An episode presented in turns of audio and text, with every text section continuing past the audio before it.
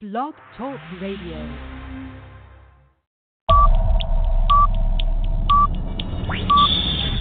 Ten, nine, eight, seven,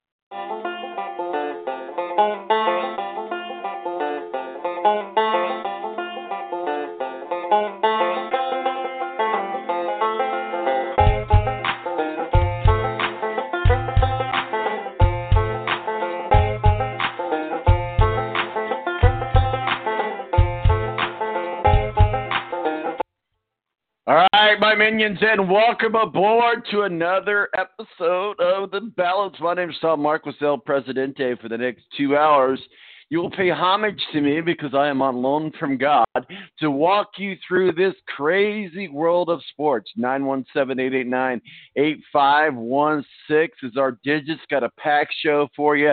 Matthew Embury, uh, our official IndyCar contributor, and going to talk some college football with us. Uh, from uh, up at WSBT in South Bend. I was going to talk some South Bend. I, I mean, some uh, a little bit of high school football here in Indiana, and uh, some Notre Dame and funny season. So we'll get all of that uh, taken care of coming up here in the next few moments. And then Tony Donahue of the Tony D podcast, awesome podcast. Go check that out. It's going to be joining us talking some NASCAR, a little bit of college football sprinkled in there as well. And then uh, Adam Jividen, super uh, Ohio State, Cleveland Browns, anything to do with Ohio uh, fan, joins us to talk some college football and the Ohio State Buckeyes, where they at and what they doing. And then 10:30 or wherever your time zone is, our last segment. Ed Kracz, beat writer for the Philadelphia Eagles, and our official uh, NFL contributor and, and with SI.com joins us to break down this week in NFL. Big week on docket, especially for us Homer cards. The uh, Indianapolis Colts uh, bring into town the Houston Texans. Got to be a big win for either team, but we need it here in Indianapolis. I'll be at that game. Pretty exciting. Also, Mo from the BS Sports Show uh, joins us as well. My name is Tom Marquis, El Presidente. 917-889-8516 our digits. We'll be right back right after this. Tonight,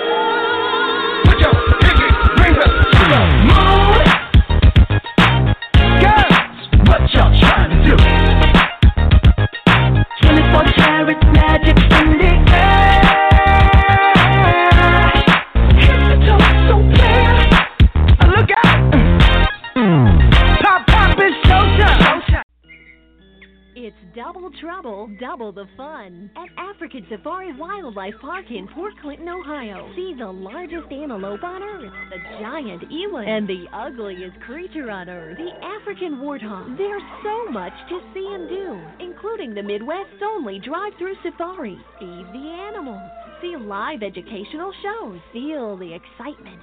Have your picture taken with a python or cockatoo. Feel the adventure. Shop the Symbol Lodge gift shop with items available from around the globe. Visit the snack bar or picnic facilities. Enjoy a pony or camel ride. Or cheer your favorite porker on to victory in the famous Pork Chop Down. Bring your family to see the rare and exotic animals at African Safari Wildlife Park in Port Clinton, Ohio. Just take Route 2 to the Route 53 North exit and follow the sign. Only 17 miles west of Cedar Point via Route 6. Open every day, rain or shine. The Air National Guard is a reserve component of the United States Air Force and serves alongside active duty Air Force members in times of a national crisis. In addition, the Air Guard serves the state and local community in a wide range of capacities. The reason people join the Air Guard is as diverse as our members and includes such reasons as a deep desire to serve their country, money for college, travel, new job skills, and the pride that goes along with belonging to the greatest military organization in the world. I joined because I felt a calling to serve my country, but I didn't want to be far away from my family, so the Indiana Air National Guard was a perfect fit for me. With over 95 different career opportunities to choose from and 100% paid college tuition to any state funded college, why not give us a call?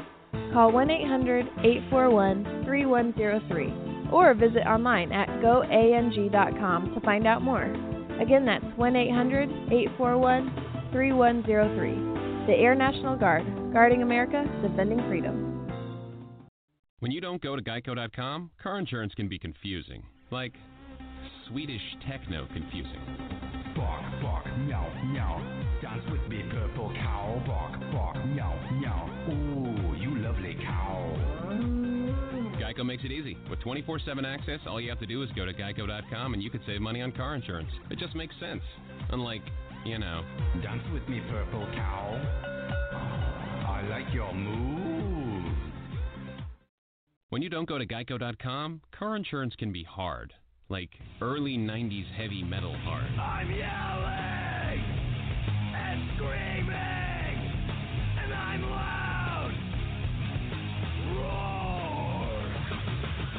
Geico makes it easy. You can review and update your policy or report a claim on geico.com or the Geico mobile app. Because shouldn't we all have a little less stress in our lives?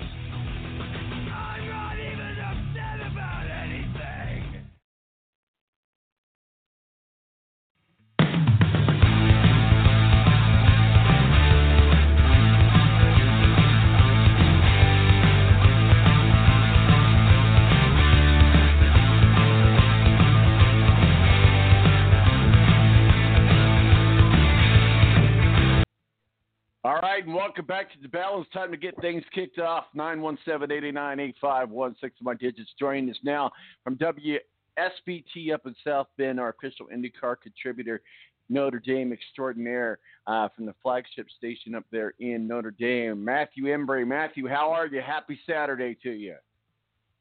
Well, it's going to be very interesting. Uh, close to home here, we got the South Bend Adams uh, girls soccer 3A regionals. Uh, good chance we could have a battle between Penn and South Bend St. Joe, both in Class 3A, and uh, two teams that uh, we could very well see uh, at Fishers High School for the state championships in a couple weeks.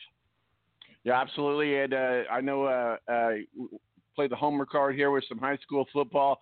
I know we got some news uh, with some contracts working out and things. Real quickly, bring us up to speed. Some high school football. Let's jump into some uh, funny season and then go into the Notre Dame thing, uh, Matthew. But what's going on here, homer card here in the state of Indiana? Play Bob Well, Lovell for us. Yeah, they haven't been on another planet. Uh, the bad news, the good news is uh, we had the backyard brawl, Penn and Mishawaka.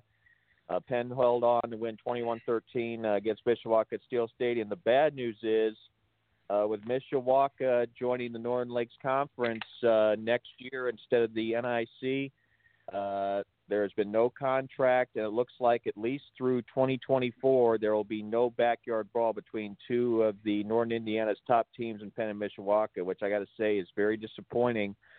But again, with this uh, contract laden, uh, wanting to meet the contracts thing, unfortunately, uh, Penn has ties to matchups between traditional matchup against Valparaiso, and then they have a five, a three-year deal on a five-year contract with Laporte. So, unfortunately, with now the teams in two different conferences, it could be a while before we see them ever playing on a football field. Especially considering they're also you got Penn in six A, Mishawaka in five A. So unfortunately, one of the longtime rivalries here in Northern Indiana, I think, is going to be dormant for at least five years, if not longer.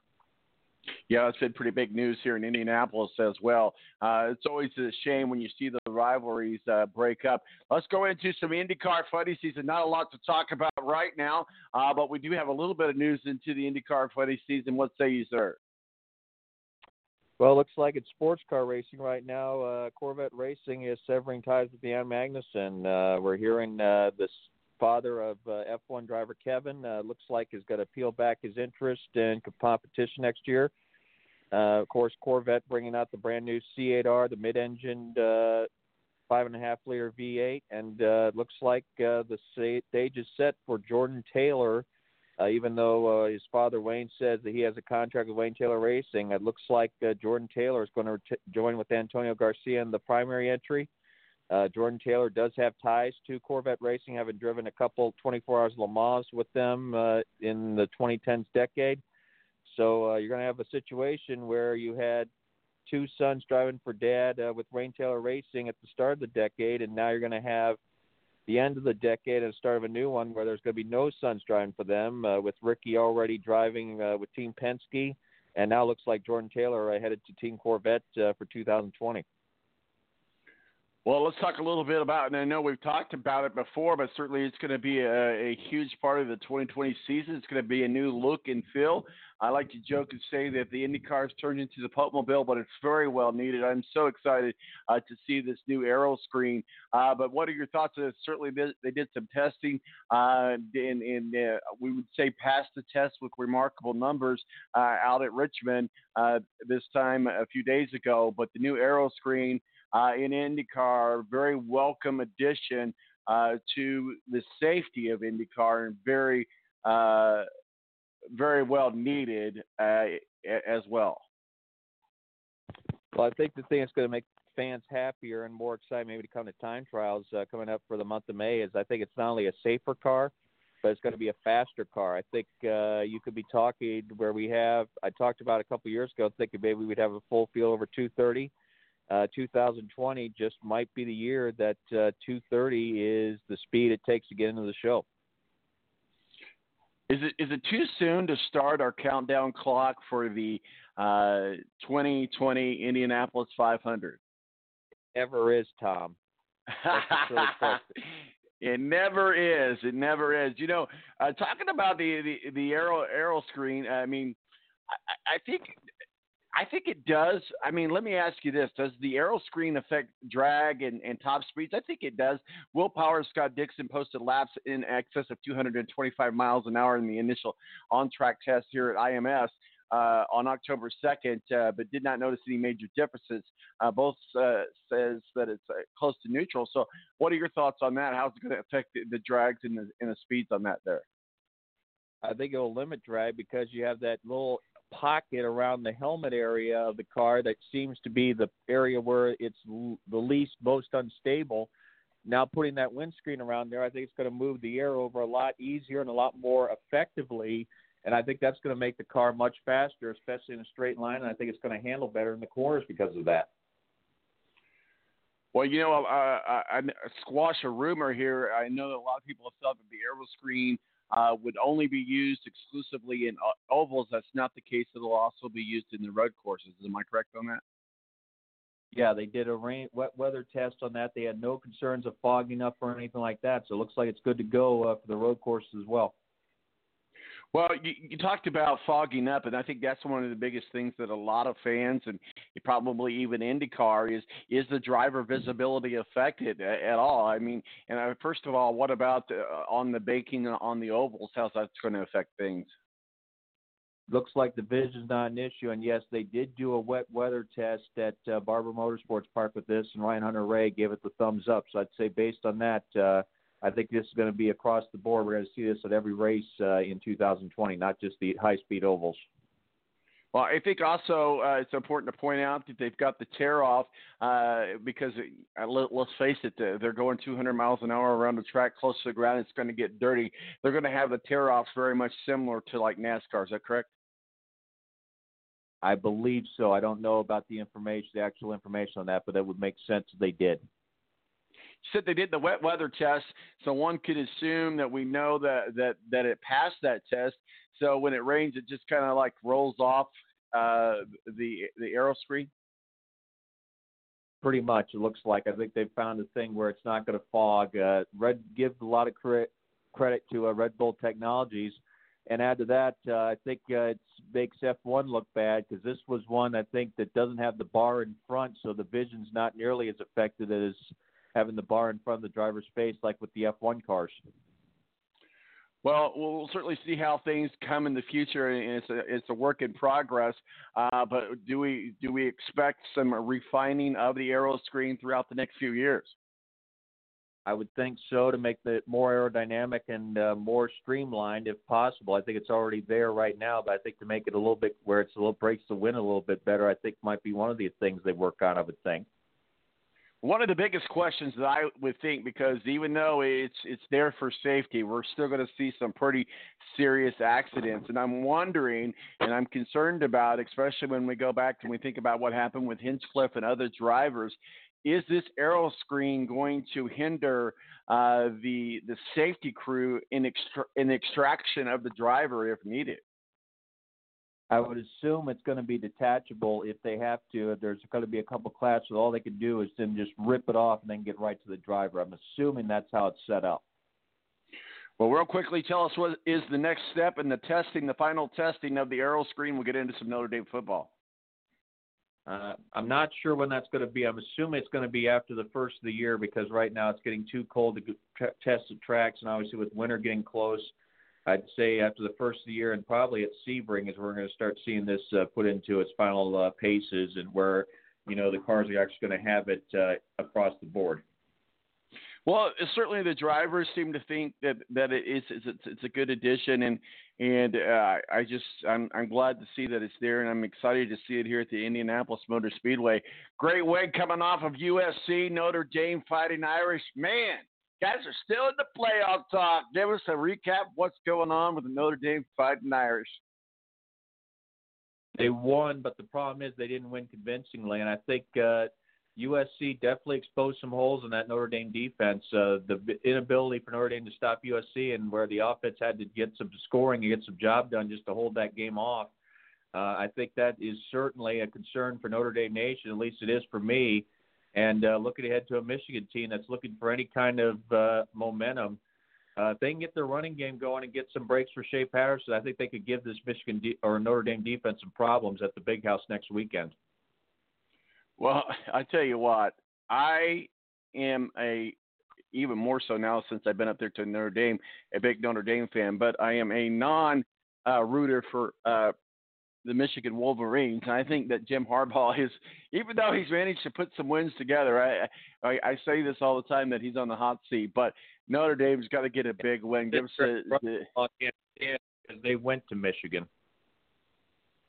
Go ahead. You cut out there, buddy.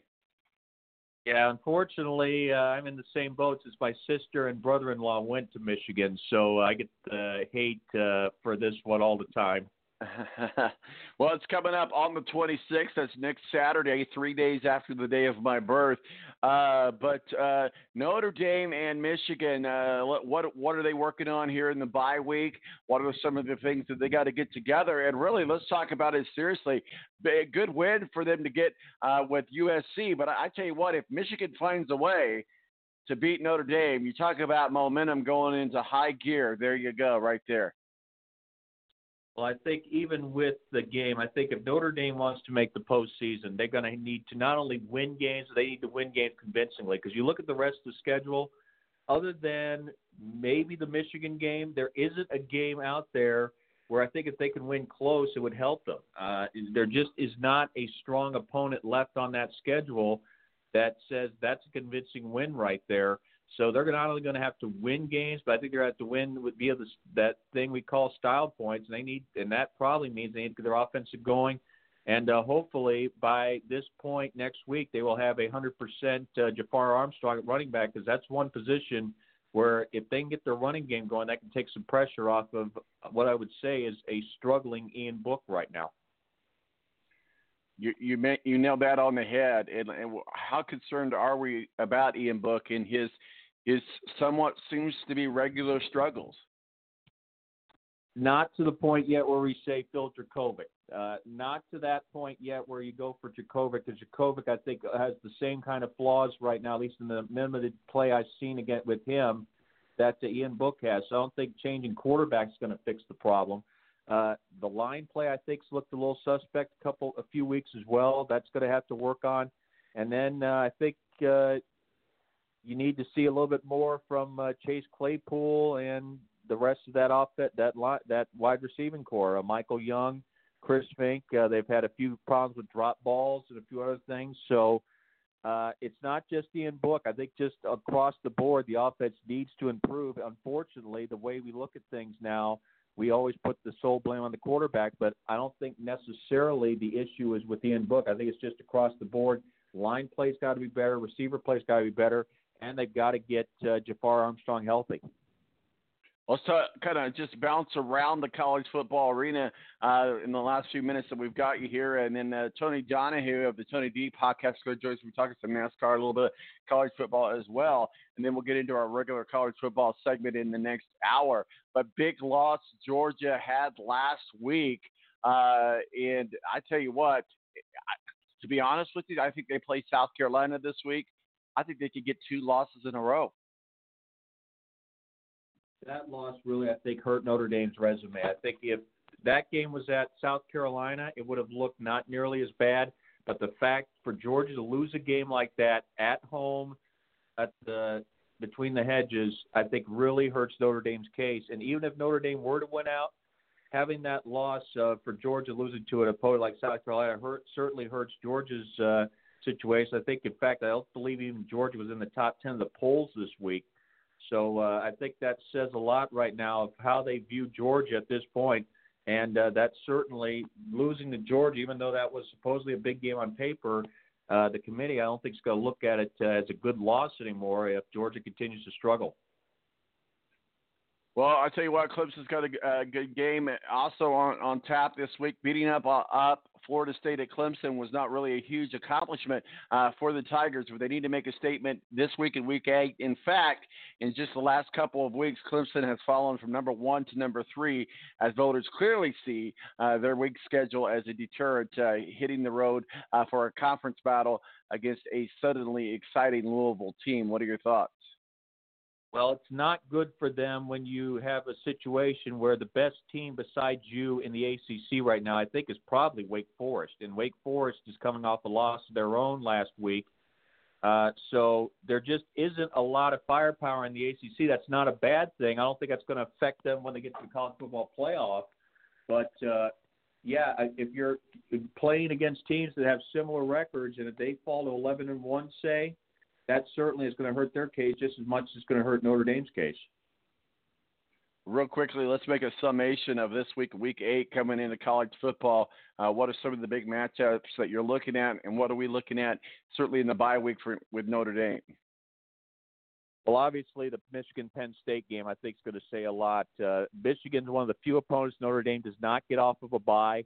And uh, I'd say right now, if Michigan struggles against Penn State, I think that's going to raise the you know, the favoritism for Notre Dame, and not to, you know, like two or three touchdowns like that favoritism, but I'd say at least uh, a 10 point favorite, I would say, for Mich- Notre Dame over Michigan if Michigan has problems against Penn State and loses that game, or they absolutely get trounced by a Penn State team. I think that is uh, prime for a breakthrough. Well, we'll certainly uh, see see what happens as we look through uh, the college football arena. Uh, you got the Pac-12, you got the Big Ten, a lot of big uh, stories happening in the Big Ten, and I know that that uh, we both live in the heart of Big Ten, and IU's got Maryland this week. So, what are your thoughts? And as we look at the Big Ten going into Week Eight. Well, another well, Ohio State I think is clearly the top team. I think if you had seen uh, last night's game where they absolutely blew away Northwestern, I think that just verifies that even more. Um, and at this point, uh, Tom, unless it's Penn State, I just don't see another team that can really give them a run for their money. Uh, looking ahead to the Big Ten championship, with maybe the exception being the Wisconsin Badgers. Well, we'll see what happens as we get ready to go into our NASCAR segment. Uh, NASCAR is the, pretty much the only racing segment left, and they've got uh, a few more weeks left on their docket as they get ready for Homestead. Uh, what are your thoughts peeking into NASCAR? I think uh, you look at. Uh, actually, I want to talk about the ARCA race last night. Sure, I'd go say, ahead. Uh, go ahead. about the performances there. Uh, if you were thinking uh, breakthrough uh, for Hailie Deegan, I think Hailie Deegan was a disappointment last night. I think she is still at least two or three years away from those that say within two years she could be in Monster Energy Cup. I just don't see that right now. I think she's got a lot of learning to do, especially on the big tracks. I think we saw that uh, at Kansas. She looked lost uh, last night. And uh, you look at some of the other uh, candidates. I think there's some other ones out there. Sheldon Creed, I think, is going to get a few calls here down the road, and uh, there's a few other, I think, interesting prospects. But I think the thing that's hurting ARCA right now is car count. I think they only had 20 cars show up for Kansas. So uh, I'd say right now, if you're talking about struggling series, uh, ARCA certainly comes to mind right now. Well, you know, you talk about ARCA. We don't get a chance to talk a lot about them, but you're right. You're, you're right. They are kind of a, a struggling series. What what do we attribute to that, or what do we contribute to that? Well, the thing is, when you have all these wreck fests, Daytona that they have, I think that's a deterrent to encouraging people to show up. And add to that, they just don't get the fanfare that they used to. I mean, yeah, I mean they had the, their claim to fame is the only stock car circuit that runs on dirt tracks, but uh, when you don't have the fanfare of some of these other series, uh, it really doesn't help. I mean, besides the events where they're tied to the NASCAR events, they really get no fanfare at all. Right, absolutely. Matthew Embury, WSBT up with South Bend, our official IndyCar contributor, talking some Notre Dame uh, uh, football with us, uh, and you know just kind of playing the overall homer regard there. I'm going to have you put your Bob Lovell card back on as we walk through the state. We get ready for the uh, the uh, um, sectionals and, and playoffs as as we know coming up in the state here. Uh, what are your thoughts going across the state of Indiana in high school football? Well, I'd say 3A right now. I think is the most uh, cut and dry one right now. I think Chatard's the team to beat there. I think their performance this past weekend, I think, just verified that even more. Uh, I'd be very stunned if Chatard fell. Um, you look at some of the other divisions. Uh, 6A, obviously, could it be Avon Gier? I mean, they've ended the season uh, undefeated. Uh, another win against, I'd I'd say, not a great, but a decent Noblesville team this past weekend. So uh, the question is, can the Orioles do something? And that obviously that'd be big because it'd be the first time I'd say in several years that a team not in the Metropolitan Interscholastic High School Association has uh, won a state championship in the top classification. So it's to see what Avon does. Obviously, they have uh, some Notre Dame ties with their offensive linemen committed to Notre Dame. And uh, then you look a step down, 5A. Uh, there's some possibilities there as well, I'd say, with a few teams in there. Obviously, Cathedral comes to mind, New Pal. And uh, then looking further down, Mishawaka uh, in four, uh, some of these other teams. I think, unfortunately, Northern Indiana, unless you're talking New Prairie and 4A, I don't think there's really a Northern Indiana team that I think is a shoe in to possibly win a state title, unless maybe you're talking someone like an East Noble, maybe. Uh, and then I'd say uh, 2A, that battle between Cass and Pioneer in the first round next week, I think it's going to say a lot. That could be your state championship game, and that's in the only the first round of the tournament uh, between the Kings and uh, Pioneer. That's going to be a hell of a battle. And then uh, in A, I think a lot of people like Indy Lutheran, but I would not uh, go against Lafayette Central Catholic. There's a reason this school has won five state championships this decade in A. They're back in A this year, and I would not be surprised if they take uh, make it six here in a very recent uh, period of time. Talking with Matthew Embury from WSBT up in South Bend. Real quickly, Matthew, let's uh, talk a little bit of big national news. The NBA's kind of got themselves in a pickle. I've been trying to get people's opinions and thoughts as, uh, in, in, in, a vary across the board. Uh, but what are your thoughts about LeBron James just adding fuel to the fire in this issue with uh, China and the NBA? As far as I'm concerned, China's the one blamed because beyond Yao, Yao Ming, how many Chinese players have been to the NBA, Tom? Nobody. So NBA has nothing to gain by, you know, putting a feather in China's cap right now. So I'd say if anything, China needs to be a little more respectful and cognizant of what the NBA provides them instead of trying to lord it over the NBA when they have absolutely no talent in the National Basketball Association. So I think it's shame on China for trying to throw their weight around when they have nothing to offer the NBA right now in terms of players or interest. Well, absolutely. Well, we've been talking with Matthew Embury, our official IndyCar contributor, uh, talking a little bit about the new aero screen, and of course, of Notre Dame uh, Fighting Irish because you're based here, the flagship station WSBT. Uh, Matthew, we appreciate you joining us. Where can people find your work and masterpieces? M A T T E M B U R Y. And my big event, we talked about uh, the stuff going on South Bend Adams, but also the Classic Tetris World Championship gets underway at 1 p.m. qualifying. We could see some astronomical scores uh, as uh, a lot of new talent is joining in the field this year, especially from outside the United States. We could have our first non-American winner to raise the World Championship tee uh, on Sunday night. It could be a very interesting tournament over in Portland. All right, we'll, we'll be following that. Matthew, thank you for joining us. Have yourself a good weekend. We'll be uh, looking forward to following your work. Anytime, Tom, and go Irish. Yes, sir.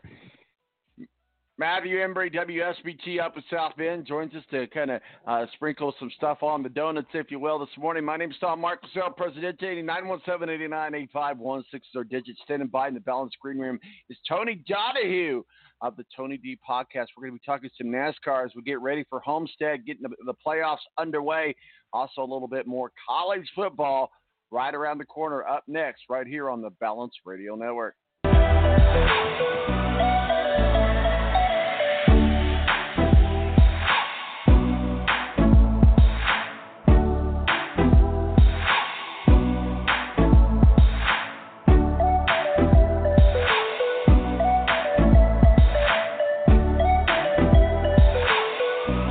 Air National Guard is a reserve component of the United States Air Force and serves alongside active duty Air Force members in times of a national crisis. In addition, the Air Guard serves the state and local community in a wide range of capacities. The reason people join the Air Guard is as diverse as our members and includes such reasons as a deep desire to serve their country, money for college, travel, new job skills, and the pride that goes along with belonging to the greatest military organization in the world. I joined because I felt a calling to serve my country, but I didn't want to be far away from my family, so the Indiana Air National Guard was a perfect fit for me. With over 95 different career opportunities to choose from and 100% paid college tuition to any state funded college, why not give us a call? Call 1 800 841 3103 or visit online at goang.com to find out more.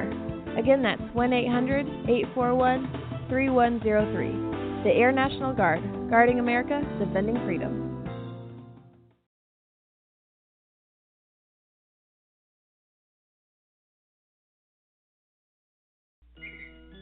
It's double trouble, double the fun at African Safari Wildlife Park in Port Clinton, Ohio. See the largest antelope on earth, the giant eland, and the ugliest creature on earth, the African warthog. There's so much to see and do, including the Midwest's only drive-through safari. Feed the animals, see live educational shows, feel the excitement.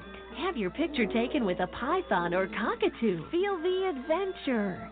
Shop the Symbol Lodge gift shop with items available from around the globe. Visit the snack bar or picnic facilities. Enjoy a pony or camel ride. Or cheer your favorite porker on to victory in the famous Pork Chop Down. Bring your family to see the rare and exotic animals at African Safari Wildlife Park in Port Clinton, Ohio. Just take Route 2 to the Route 53 North exit and follow the sign. Only 17 miles west of Cedar Point via Route 6. Open every day, rain or shine.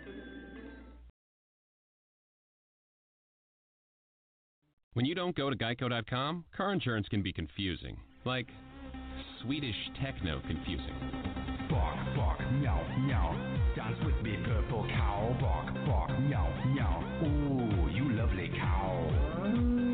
Geico makes it easy. With 24 7 access, all you have to do is go to geico.com and you could save money on car insurance. It just makes sense. Unlike, you know. Dance with me, purple cow. I like your move.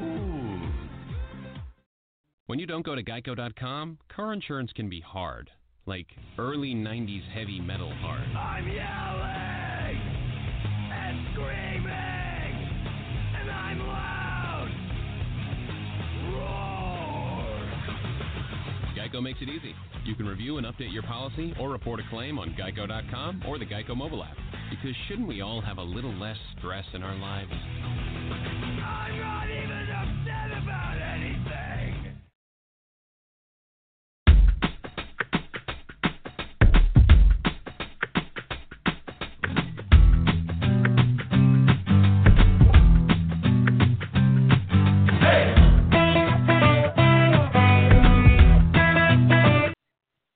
All right, welcome back to the Palace. My name is Tom Michael Presidente. Thank you to Matthew Embury, WSBT up in South Bend, our official IndyCar contributor, talking some IndyCar with us, and Notre Dame Fighting Irish as he's embedded in the flagship station of the Notre Dame Fighting Irish. Joining us now, Tony Donahue of the Tony D Podcast. Tony, how is you, sir? Hey, man, how's it going? Rocking and rolling, man. We're ready to what do they say? Cash checks and break some necks. I guess that's what they say. Uh, I don't know who says that, There but I heard that somewhere, somewhere uh, along the way. Uh, real quickly, let's get your thoughts before we get into some NASCAR talk and some other talk. We were talking about the new aero screen with, with IndyCar. I know you're very familiar with IndyCar and follow it very well here in Indianapolis. Uh, what are your thoughts about the new aero screen and maybe some questions and thoughts that you may have on that, concerns or whatever? Yeah, I mean, there's still obviously testing going on right now. There's only two screens that are made. So the one that that Ganassi used was was then given to Andretti for that test and given back to Ganassi. Um, it seems to be some positive feedback. Um, it, it kind of reminds you if you go back and look at some of the cars in the 80s, you know, in the late 70s. If you look at Janet Guthrie's car when she qualified for the first 577, kind of got almost like a similar look. Um, this one obviously is a little bit more aerodynamic. This one a little bit more uh, has a lot more technology behind it. So um, I, we'll get used to it as fans. Um, it's it's a weird look right now, especially from the side, but we'll get used to it as as as we have with every other innovation that they've had. As long as the drivers can see, and there's no you know blind spots, that I think that I think it'll be all good. I mean, I think anytime you're trying to protect and save the life of a driver um, is, is is always good in the fans' minds. Well, you know, absolutely, and I and I think it's a welcome addition, even if it does look like they're driving around in the Pope Mobile at 200 miles an hour. You know, I, I think some of my concerns are, are the vision obstruction, the rain, uh, you know, the banking in the ovals. But you know, from everything that I'm hearing from the drivers and the things that I'm hearing in, in stories that are coming out, that that they're passing these tests uh, right and left, and uh, they've got a couple more tests left, and they just did a, a, a test out in Richmond, which is a huge test for them because remember IndyCar is coming back to Richmond, so it was important that they do some testing there, and and they passed for flying colors to both Richmond and Indianapolis. So I mean, and they did a they did a uh, uh, wet weather test as well. I think that was another concern if the rain, and I, I know it's got the tear off like much like we, we're familiar with NASCAR. So it looks like this is finally they've got this nailed down. Obviously, it's a work in progress, but uh, is there anything that you think that needs to be addressed immediately that maybe you're seeing out of the testing that, that could be an immediate concern coming up for the 2020 season? Well, it'd be interesting to see if they allow another uh, another pit crew member over the wall to to rip off that tear off because one tear off comes from the middle towards the left side of the car, and the other one gets tear off and goes to the opposite side of the car. So it'll be interesting if they allow um, another crewman over the wall, or if they don't, uh, how the strategy works, where maybe you know the guy with the air jack maybe hops back over the wall and then run, you know, somebody hops over to rip off the tear offs because you don't want anybody to go around the car any more than you have to, uh, you know, on the right side like Indianapolis, and then that kind of puts you in danger with with you know being open and being right there where the pit road is. So we'll see if they allow that. It looks like there's a defroster on it as well. It seems like uh, to get a little heat in that so that when the rain does go ahead and dry off. So it'll be interesting to see if they allow an extra crewman over the wall to be able to rip off that tear off. Talking with Tony Donahue of the Tony D podcast. Let's jump into some uh, NASCAR last week. What a what a race out in Dega. Never disappointing in Dega, Talladega. Man, uh, you always know you're going to see the big one there in um, Bristol and others. You know you're going to see the big one, and we saw the big one of mega proportions last week at Talladega. Man, what a scary and exciting and, and exhilarating wreck to watch all at the same time. So glad nobody came out of that mess hurt. Yeah, no, and you kind of knew that with the race being delayed until Monday that it was going to ramp up a little bit more. They're going to be a little bit more anxious. And I think the only driver that probably slept Sunday night going into Monday was Kyle Larson because he already had that win. Um, and then a lot of different drivers are having great days. They're up towards the front. We saw Kurt Busch lead some laps. Uh, we saw uh, Ricky Stenhouse Jr. was having a good run, and then um, you know Logano, Bowman, all these guys are having good runs before being taken out in wrecks, and it was uh, it was a demolition derby. It was a crash fest. We saw Brandon Brendan Gaughan go over the top, which was interesting, and I thought his post race comments were hilarious, just because he said, you know, hey, I'm fine. I'd rather do that than you know 200 miles an hour into a wall. So, uh, but good for Ryan Blaney to get that win there at the at the end, edging out Ryan Newman because uh, you know they both needed a win. Blaney, you know, Blaney eligible still in the playoffs, punches his ticket to the next round uh, Ryan Newman having an up and down season was trying to prove that he can get that six car back in the victory circle. So um, once, yeah, once it got, once it wasn't chaotic and once the crashes stopped, uh, it was a pretty good race finish. We'll get into the uh, playoffs here in just a second, but let's talk about Kansas. Kansas this weekend, uh, some good practice results. Uh, what are your thoughts looking into Kansas? Yeah, we know we'll see. We saw uh, we saw Brad Keselowski win there back in May, and he hasn't won a race since. And then yesterday in practice, he goes off first. Uh, he had the fastest lap. And then a lot of Fords, it seems like, up front with uh, Almirola Suarez in your top three. Uh, we'll see. It's another cookie cutter track. There might be a fuel mileage card play. It just seems like guys like Kevin Harvick, Martin Truex Jr., Brad Keselowski always come out to play at these uh, one and a half mile cookie cutter ovals. Let's look into also into the Xfinity race uh, coming up here today at three o'clock still waiting for this final starting lineup to, to post here. Uh, but as we look into the Xfinity race at Kansas, what are your thoughts? Yeah, I think it's Cole Custer's race to win or lose. You know, he's so good at, at these tracks, and it seems like Ford has has been the team to beat both in the Cup Series and Xfinity on these on these uh, one and a half mile races. But obviously, you can never count out Christopher Bell, Justin Allgaier. Uh, we'll see what happens. I'm really excited to see what Ross Chastain can do in that 10 car, uh, knowing that he uh, he signed next year, full full season in the Xfinity with Kaulig Racing. Uh, but I think it's Cole Custer's race to lose, but you can never count out Christopher Bell. Well, I'll tell you what, it's exciting. As we always get down and get ready for, for Homestead. Everybody, all the racing series, the the Gander uh, Outdoor uh, Truck Series, the, the NASCAR Xfinity Series, and the Monster Energy Series, as they get ready for uh, Homestead. Let's start over there at the NASCAR uh, uh, Gander Outdoor Truck Series. Uh, Brett Moffitt, Stewart Friesen, and Austin Hill, and then Matt Crafton round out your top four there. What are your thoughts?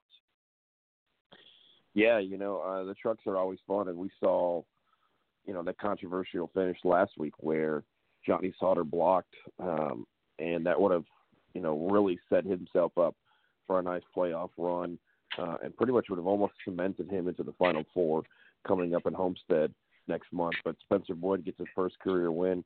That was cool.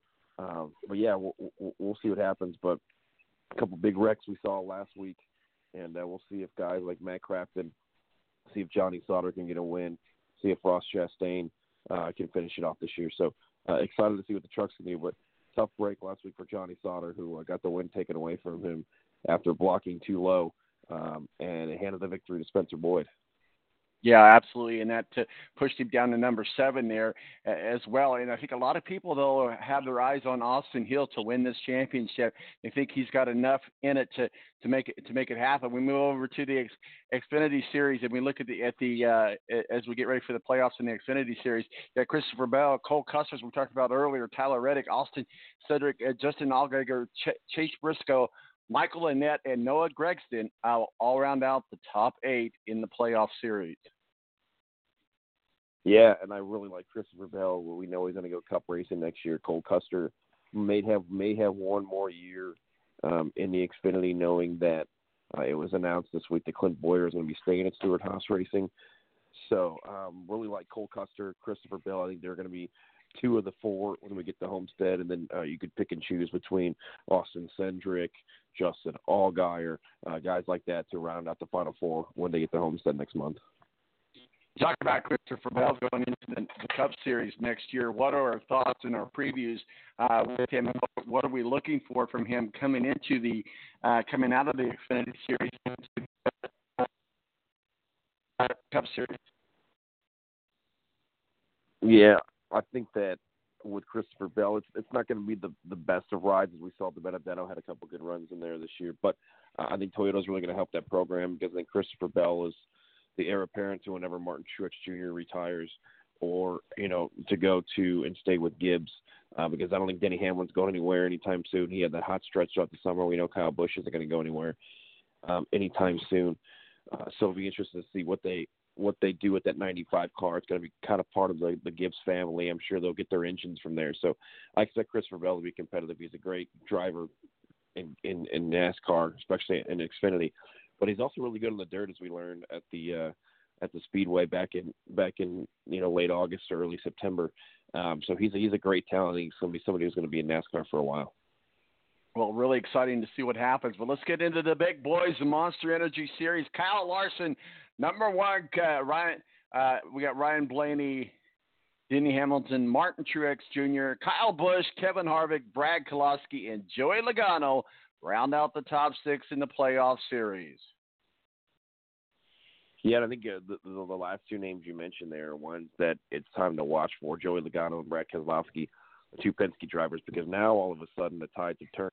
For the guys that were winning races earlier in the season, they were the guys that were at top of the uh, of, of the point standings. Now all of a sudden Ryan Blaney, their teammate, gets his first win of the season at Talladega, um, and him and Kyle Larson have punched their ticket to the next round to the final eight. So um, will be really interesting to see if Brad Keselowski and Joey Logano pick up the pace and uh, kind of play off of what their other teammate Ryan Blaney did.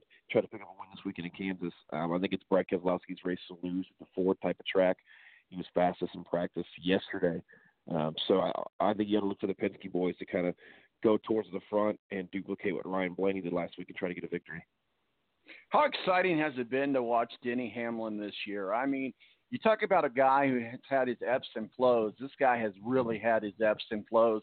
And this year, it really seems to be like everything is uh, clicking on all the right cylinders, no pun intended. Denny Hamlin has a real shot at winning the championship down in Homestead. Yeah, and you go back to you know that that that summer run where he came into you know the Brickyard in September. He was one of the hottest drivers in NASCAR. He was winning races, and then seems like the last month they're they're almost beating themselves. They had to go to a backup car last week at Talladega. Um, they had to go to a backup car if you remember Indianapolis, and and they've started from the back a few times, and, and, and that's tough to do in NASCAR. It's tough to keep your nose clean. Um, but if Denny can find that magic that he found in August, uh, he's going to be unbeatable the rest of these playoffs. You know, another driver that I just keep rooting for ever since he got in the car, and and I know he he's got the pedigree, but that's Chase Elliott. I mean, this kid can race, and he's been doing this for a few years. He came in and and and, and kind of tried to fill the shoes there with Jeff Gordon, and it's just really been making some very good progress. I think a lot of people had a lot of expectations early, but I think he's right on pace to, to be exactly where he should be to be a, a legend, just like his father yeah, you think about his season so far, very consistent. He's got a few wins, and then uh, you get to the playoffs. You know, he went to Talladega back in April. You get to the playoffs where you obviously want to win. They go to the Roval. He wrecks into the wall, gets it back under power, and comes back to win the race. To say, hey, you know, this is the last race. You punched your ticket. But now all of a sudden, after a couple bad runs and a couple you know, cars that were destroyed last week, and in uh, in Talladega, you just think about you know you mentioned ebbs and flows with Denny Hamlin. How about Chase Elliott? Hey, you won. You punch your ticket to the next round, but you know there's still three more races, and one's Talladega, which you're really good at, but it's also a wild card. So um, he's got some work to do this weekend in Kansas to uh, get above that cut line and to feel comfortable about it. Well, absolutely. So excited to, to, to see ha- what happens as we get through the, the, the, playoffs. So let's kind of move into some college football talk here while we got you here for a few minutes. Tony Donahue, the Tony D podcast. Big win for Notre Dame, even though it may have been an ugly win, but a win is a win, and W is a W against uh, USC. They're, they got the bye week, and then they've got Michigan next week. What are your thoughts on the, on the, the Notre Dame Fighting Irish? Yeah, um, you know, we ta- you and I talked about this last week, and, and the best thing would would be for them was to blow out USC and have Georgia, um, you know, continue to blow people out and win. And what happens? We see Georgia loses in overtime to South Carolina. Notre Dame gets off to a great start and then struggles towards the end um, with with USC at home, winning that game, what thirty to twenty eight. So um, I think Notre Dame's all but eliminated from that from the playoffs. Uh, but you could still make a, a decent New Year's Six bowl. I think they will. Um, and I think that they still have a great chance of winning out. Uh, and we'll just we'll we'll see what happens because, you know, it's all about margin of victory, and it's all about what other people do, especially the teams that you've played against. And that Georgia win doesn't look as good as it once was uh, now that Georgia lost to South Carolina. Big game today gives Bama and Tennessee. Uh, I mean, big game. Our, our social media director, Melissa, is a Tennessee fan. We're going to see what's happening with that game. But what are your thoughts on Tennessee and Bama? Yeah, you know, Tennessee, it started out ranked. It was a team that you thought, okay, this team probably not going to be able to knock off the Alabama, the Georgia of the world, but you know they could be one of the top three teams in the SEC. And we've seen them get throttled a few times. Um, you know, and they're not going to live up to the Alabama, Georgia, Florida, LSU's. Um, I think Alabama should roll this one pretty nicely. I don't expect this to be to be close at all. Georgia loses last week and has South Carolina Gamecocks this week. They could lose two in a row. How big of a story is that in the college football universe? Yeah, I mean it's it's it's it's it's tough because you you know your team like Georgia that's at the top of the SEC and is one of the best teams in the country. You're going to get everybody's best week in and week out, and you don't have any margin of error. And when you're normally surefire kicker misses a couple, and you know you, you just don't have it going for you. You don't have the ability to lose games anymore. And you know South Carolina's a tough team. They welcome in Florida today. Um, you know we'll see what Florida can do. Florida went to LSU last week and had a 28-21 lead before giving up you know 21 straight points and losing that game 42 to 28. So um, I'm going to be interested to see uh, what what Florida can do today against South Carolina because if you remember Will Muschamp, the head coach of South Carolina, used to coach at Florida, so you know he's going to have a big time game plan to try and uh, upset the Florida Gators today at home. Let's have a uh, put on our Homer hat, if you will. We got IU in Maryland and Purdue in Iowa. Uh, IU just got to win the games they have to win, and and and this is one of those games. They're favored by five. Uh, Purdue's going to struggle against Iowa, but IU can certainly beat uh, Maryland. And let's just look at one game at a time with Indiana. Of course, that's my homer card. I'm an IU alumni, IU fan, but IU has got to beat Maryland today, and Purdue's going to struggle against Iowa. Yeah, I mean Indiana, you win today. All of a sudden, you got five wins on the season. You're one win away from bowl eligibility. You're going against a team that's going to be starting a backup quarterback. Um, I like IU.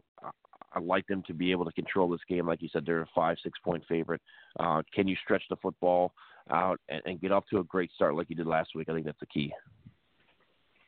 You know, uh, certainly Big Ten is a is a division that we live here in in in, in uh, uh, root for, but Wisconsin and Illinois, nothing really to talk about there. But what are your thoughts? Yeah, I think Wisconsin will uh, will roll over Illinois nicely. They had an impressive showing last week against Michigan State um, at home. I don't think Illinois will be able to hang in this one whatsoever. How big of a game is this for Louisville at home against Clemson this week? Yeah, I mean, I think anytime you play Clemson and you play the number two team in the country, it's a big game. I don't care if you're if you're Alabama, if you're Eastern Illinois, or if you're Louisville. Um, I just don't think Louisville's going to have a chance. It, it may be close early, but um, definitely don't expect Louisville to be able to hang around with Clemson. Louisville is sneaky good though this year. And Clemson's good. They don't have to, you know, they they don't have to be sneaky about it. I just Clemson's too tough, and, and again, we're in a point of the season where, especially road wins in conference play, um, are going to be key, and you're going to have to blow teams out to be able to tell the committee, you know, hey, we did this to our conference opponents, and I think that's why they're 25 point favorites today. How good is Minnesota? They've creeped up to number 20 yeah, Minnesota's a decent team, uh, and and that's such a, a a tough tough schedule that they're going to play, and to be six and zero oh right now, undefeated. Um, you know, going to Purdue, you weren't sure, um, but they're going to have their work cut out for them because you get Rutgers today, that'll be a win, uh, and then you get Maryland at home, that'll be a win, and then you set yourself up for that uh, the bye week, and then you welcome in number seven Penn State, then you get number twenty three Iowa, then you get number six Wisconsin. So we're going to really see uh, the oars are going to be rowing for Minnesota over the next couple of weeks because uh, they still got to play three more ranked opponents. We're talking to Tony Donahue of the Tony D podcast. Tony, tomorrow's big, big game for us homers here in Indianapolis. I will be at that game. Uh, the the Colts welcome the Texans, and I tell you what, the Texans are on fire. Uh, it's a really a must win for both teams. But for, for when we look at the, the control of the AFC South, the winner of this game is going to be really in a, a good control, probably pretty much for the rest of the season, unless some unbar uh, happens. I mean, uh, Watts is, is is on fire. Texans is a tough team, but I tell you what, talk about sneaky good. I mean, the Colts are doing some good stuff, and I mean, I know I'm a Colts fan, but I think even if I wasn't a Colts fan, I'd have to say, man, the Colts and and and they're only favored by one. That shows you how close uh, Vegas in the world thinks this is going to be. All eyes are on the Texans and Colts tomorrow. Yeah, and I think you got to start with the Colts injury front. It seems like it's always a laundry list week in and week out of who's injured. And as impressive as the Colts win was against Kansas City two weeks ago, the Texans, uh, you know, coming back from behind to beat the Chiefs last week. Um, you know, yeah, the Chiefs won yet Thursday night in, in blowout fashion over Denver to move to five and two, but they're without Patrick Mahomes for the next two to three weeks, so they no longer become the clear cut, you know, second favorite in the AFC. Obviously, New England's going to be the number one team right now. Then you got the Chiefs, but there's a lot of question marks who can step up, and I think tomorrow's Colts Texans game will go a long way to see who can maybe get that uh, home home field advantage in the first round of the playoffs. Because if the Colts win, they join the Texans at four and two. Um, the Bills are going to move to five and one this weekend because they'll blow out the Dolphins. Uh, but but do you really trust the Bills? Do you really trust them to uh, to play consistent football? Uh, so you know it's it's an arms race in the AFC. You could say the Ravens are right there too. They get a tough they got a tough one in Seattle. So um, you know they'll if if you're going to say New England's number one, I think seeds two, three, four, five, and six are up in the air in the AFC. Well, Tony Dungy said on national radio to Dan Patrick's show uh, this past week that he thinks that the Houston Texans are the second best team in the NFL, and if that's the case, that's a huge statement. Yeah, I mean, and and they're firing on all on all cylinders right now. You beat the Texans, you blow out the the Falcons, a tough one to lose to the Panthers, sixteen to ten, but um, you know you've had good wins, and this is going to be another grinded out game tomorrow. Like you mentioned, uh, it's a one point advantage for the Colts. The over under is 47. Um, I think the Colts get it done, but I think it's going to be a low scoring affair. Well, I think it's going to be a tough game, and I'm excited to uh, to be there uh, for that game. Tony Donahue of the Tony Donahue uh, Tony D podcast. Uh, Tony, real quickly though, I, I'm just gathering thoughts across the board, and and, and certainly uh, your just whatever your opinion is. But LeBron James added fuel to a fire that could have been exhausted with this whole China and NBA thing. And and I, I don't know if you listen to Clay Travis, but he teed off on the on the NBA and LeBron James like nobody's business. And I think it's it's a, a fair assessment. And I know it's about money. And I know we just want to. I, I, talked with our mutual friend John, and he just we just want to play ball. That's all we want to do. And and uh, the, the thing about it is, on one hand, you've got LeBron James who's always spouting off about, and you got Colin Kaepernick and all these athletes that are saying how bad the United States is, and then yet one NBA coach tweets, uh, "Stand strong with Hong Kong because of democracy," and China goes crazy. People don't understand the the limit.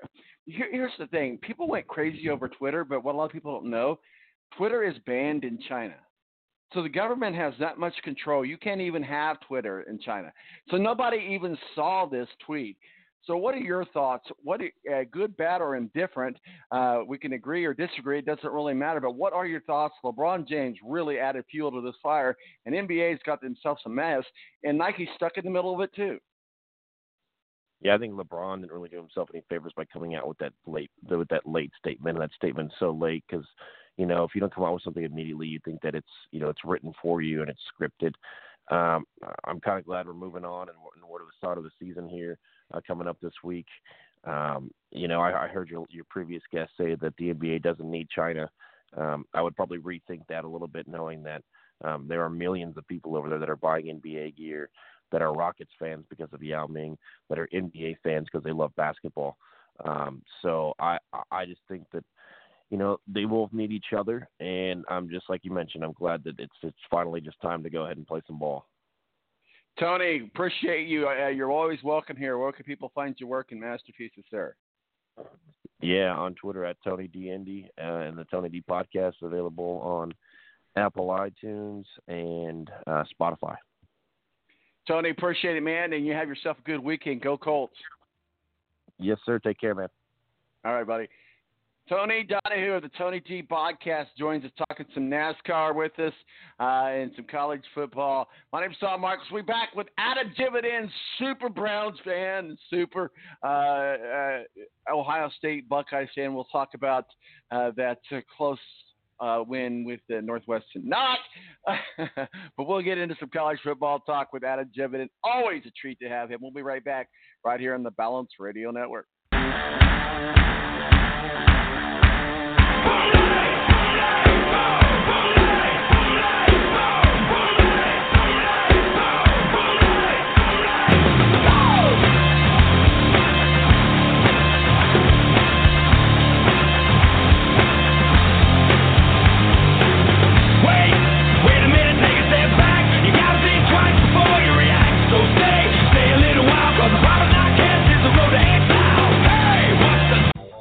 National Guard is a reserve component of the United States Air Force and serves alongside active duty Air Force members in times of a national crisis. In addition, the Air Guard serves the state and local community in a wide range of capacities. The reason people join the Air Guard is as diverse as our members and includes such reasons as a deep desire to serve their country, money for college, travel, new job skills, and the pride that goes along with belonging to the greatest military organization in the world. I joined because I felt a calling to serve my country, but I didn't want to be far away from my family, so the Indiana Air National Guard was a perfect fit for me. With over 95 different career opportunities to choose from and 100% paid college tuition to any state funded college, why not give us a call? Call 1 800 841 3103 or visit online at goang.com to find out more. Again, that's 1 800 841 3103. The Air National Guard, guarding America, defending freedom. It's double trouble, double the fun at African Safari Wildlife Park in Port Clinton, Ohio. See the largest antelope on Earth, the giant eland, and the ugliest creature on Earth, the African warthog. There's so much to see and do, including the Midwest's only drive-through safari. Feed the animals, see live educational shows, feel the excitement. Have your picture taken with a python or cockatoo. Feel the adventure. Shop the Symbol Lodge gift shop with items available from around the globe. Visit the snack bar or picnic facilities. Enjoy a pony or camel ride. Or cheer your favorite porker on to victory in the famous Pork Chop Down. Bring your family to see the rare and exotic animals at African Safari Wildlife Park in Port Clinton, Ohio. Just take Route 2 to the Route 53 North exit and follow the sign. Only 17 miles west of Cedar Point via Route 6. Open every day, rain or shine. When you don't go to geico.com, car insurance can be confusing. Like Swedish techno confusing. Bark, bark, meow, meow. Dance with me, purple cow. Bark, bark, meow, meow. Ooh, you lovely cow. Geico makes it easy. With 24 7 access, all you have to do is go to geico.com and you could save money on car insurance. It just makes sense. Unlike, you know, Dance with me, purple cow. I like your move. When you don't go to geico.com, car insurance can be hard. Like early 90s heavy metal hard. I'm yelling and screaming, and I'm loud. Roar. Geico makes it easy. You can review and update your policy or report a claim on geico.com or the Geico mobile app. Because shouldn't we all have a little less stress in our lives?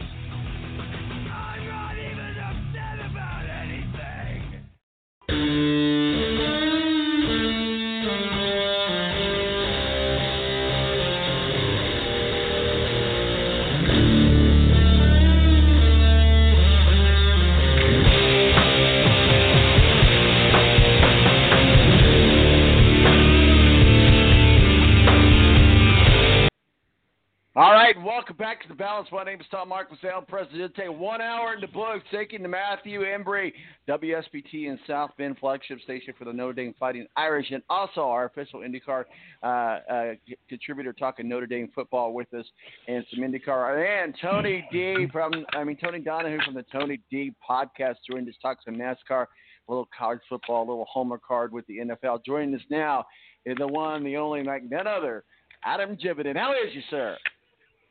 Hey, buddy. How can you? How are you doing today? Man, we're rocking and rolling. How about that that really close win with uh, Ohio State and Northwestern?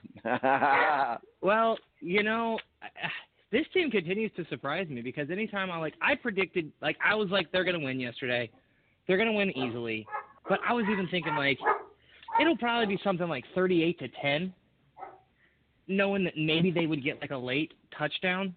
But this team is so locked in; they don't even do that. I, I mean, it, this team is it's it's the most balanced Ohio State team this early in the season I think I've ever seen in my entire life. Your entire life. Ever. Yeah, I, this is this is a more balanced Ohio State team than the 2014 national title team at the same point this season. In the season, this is a more balanced team by far than the 2002 team, which just basically relied on Maurice Clarett on offense, uh, a little bit of uh, Michael Jenkins at wide receiver, and then an absolutely dominant defense. This team is the number three offense, and they would be higher if we played our starters one time through the fourth quarter, and it's the number four defense. Like, I'm looking at Wisconsin going, look, I know you've not given up any points, but who's going to cover all these wide receivers? Who's going to cover Justin Fields when he's in the open field? And then you see J.K. Dobbins, he'll be like stuff for like two yards, stuff for two yards, and then rip off a 68 yarder. I just don't see. I don't see Wisconsin. I think it'll be close through the half next week, and then I think they'll win by, I don't know, like 17 at least. So this is a And this then is a big story. Go ahead. Go ahead. Go ahead. No, I said this is a big story next week. I Penn mean, State. what's that? I was saying, and then Penn State and Michigan at the end of the year. Like, I don't know what Sean Clifford from Penn State has, and Michigan doesn't. They don't even scare me enough to like. yeah, Sure, it'll be a game, but that's that's it. So big, big story next week uh, on the 26th. You take on Wisconsin. All eyes in the nation are going to be watching you guys. The two best teams in the Big Ten by by far, I would think. Uh, uh, certainly uh, uh, next to IU, of course. Though. I always got to throw that in. If they lose to Maryland today, I'm gonna I'm gonna jump off the next bridge that I see. I'm just kidding. No, I'm not really gonna do that. But man, they got to win this game against Maryland. We'll get into that game, but uh, in a moment. But big, big, big game for both teams, Wisconsin and Ohio State. Going to write your chapter to the possible playoffs if, if whoever wins this. But if Wisconsin beats Ohio State, I mean the conversation is on. They got to be in the top four, final four. Oh, I, I I would agree. The thing that the thing that's really ultimately not in Ohio State's favor is that we have the toughest road of all contenders. I would say, including Alabama, because I don't think Georgia is that good. For crying out loud, they just lost to South Carolina, who was a 28 point underdog on the road. I mean, that would be like us losing to IU. No offense, IU. Like it's just that, but that's it's that it'd be that kind of level upset. And then Alabama, so they have one, they have one game against a great LSU team, but LSU's defense is incredibly suspect. Even Alabama's defense is incredibly suspect. Oklahoma just played their one tough opponent in Texas. Um, and then and and meanwhile, we have Wisconsin next week. We're going to have who is now ranked seventh, Penn State, um, at the end of the season, and then we're going to follow that up. We're going to beat the pants off of Michigan, and then we'll follow that up with the Big Ten championship game, probably against Wisconsin again. That's the toughest. That's the that would be the only thing that could potentially knock out the Big Ten is if you see some stupid thing happen where they go, let's just say Ohio State loses to Wisconsin next week, but then wins the Big Ten championship game against them. That'd be the only thing is that they would have two one-loss Big Ten teams, and then they go, well, was the Big Ten really that good? Yes, the top of the Big Ten is really that good. We're talking with Adam Jividen, super Ohio State, the Ohio State Buckeyes fan, super Browns fan. Hey, is the is the Ohio State Buckeyes a better team with Ryan Day without Urban Meyer, or are they a better team with Urban Meyer? I, honestly, at this point in his career, I think you got to say they're a better team with Ryan Day. He just has he has a few things working in his favor. A, uh, you would see every year with almost every Urban Meyer team that one game where they just like don't even show up, and it happened at Ohio State. It happened at Florida. Um, I think I think Ryan Day has brought a, fresh, a brush of fresh, fresh air with a lot of his coordinators. We would not have seen Jeff Hafley come over if Urban was still here. We would not have seen Greg Mattison or Al Washington come from Michigan if he if if Urban was still here. Um, because Urban, at the end of what was near the end of his career, frankly, wanted to work with his friends, and I I can understand that to a degree. I mean, work was where you and I first met, but Mhm. at the same time, working with your friends doesn't always justify the best results. I mean, we're seeing that with this defense because Greg Schiano was our coordinator last year and is a good buddy of Urban Meyer, and that defense was a train wreck. And it's almost the exact same players, like across the board, and it's the fourth-ranked defense in the country right now. And all it is is it's a better scheme suited to the players that we actually have, as opposed to Greg Schiano's running a scheme thinking he's still coaching the freaking Tampa Bay Buccaneers. So it, it just didn't work. I think at this point, it is easy to say that at this stage, Ryan, the, the program is in better shape with Ryan Day than it was with Urban. Now, would it be at the spot that it is for Day to do that without Urban? I would say no. So Urban is an amazing builder, but I think he has a trouble with sustained greatness. And that's the difference between sometimes some guys is you know, some some guys, some coaches are great builders and then they hit that level where they're like, "Hey, now we need to maintain this." And you can't play that underdog card all the time. And they just don't know how to make that function and make that work. I think we're actually seeing that to a degree in the NFL right now. Like that's what I I think honestly, that's a big part of Ba- Baker Mayfield's mental whatever the heck's going on with him. He's no longer the underdog. He's expected to win and I think it's hard. When you when you are everyone's best shot, that's a hard thing to do week in and week out, which is what's made things like Alabama's run just absolutely incredible um, over this last decade. Now it, it helps that they're you know like probably like sliding checks under the doors to keep the best players happy, but and I wouldn't even say that probably. We know it's happened because you've had players that have come out and said that it's happening. Right, exactly. So like everybody knows it's happening, but I think that's the way that that that's the thing is Urban is a great hey everybody's doubting us let's go out and prove them wrong. But but where Urban struggles is that hey no one's doubting us we have to stay focused how do we do that? And I think that's that's where we're going to see Ryan Day excel. He's doing great on the recruiting trail. He has the number three recruiting class according to 24/7 Sports Composite. That's probably going to get a little bit better. Um, he, the product on the field is not only appealing, but if you look at the sidelines, the guys are having fun. Like we didn't see a lot of laughing and cutting up like with Urban's teams. They were so serious all the time, and I appreciated it because we kind of needed that. Like we needed that level of intensity and that level of professionalism. But now we know how to be professional and also still have a good time. And, and so I think Ryan Day, what we have seen is Ryan Day is the best of the last two coaches we've had.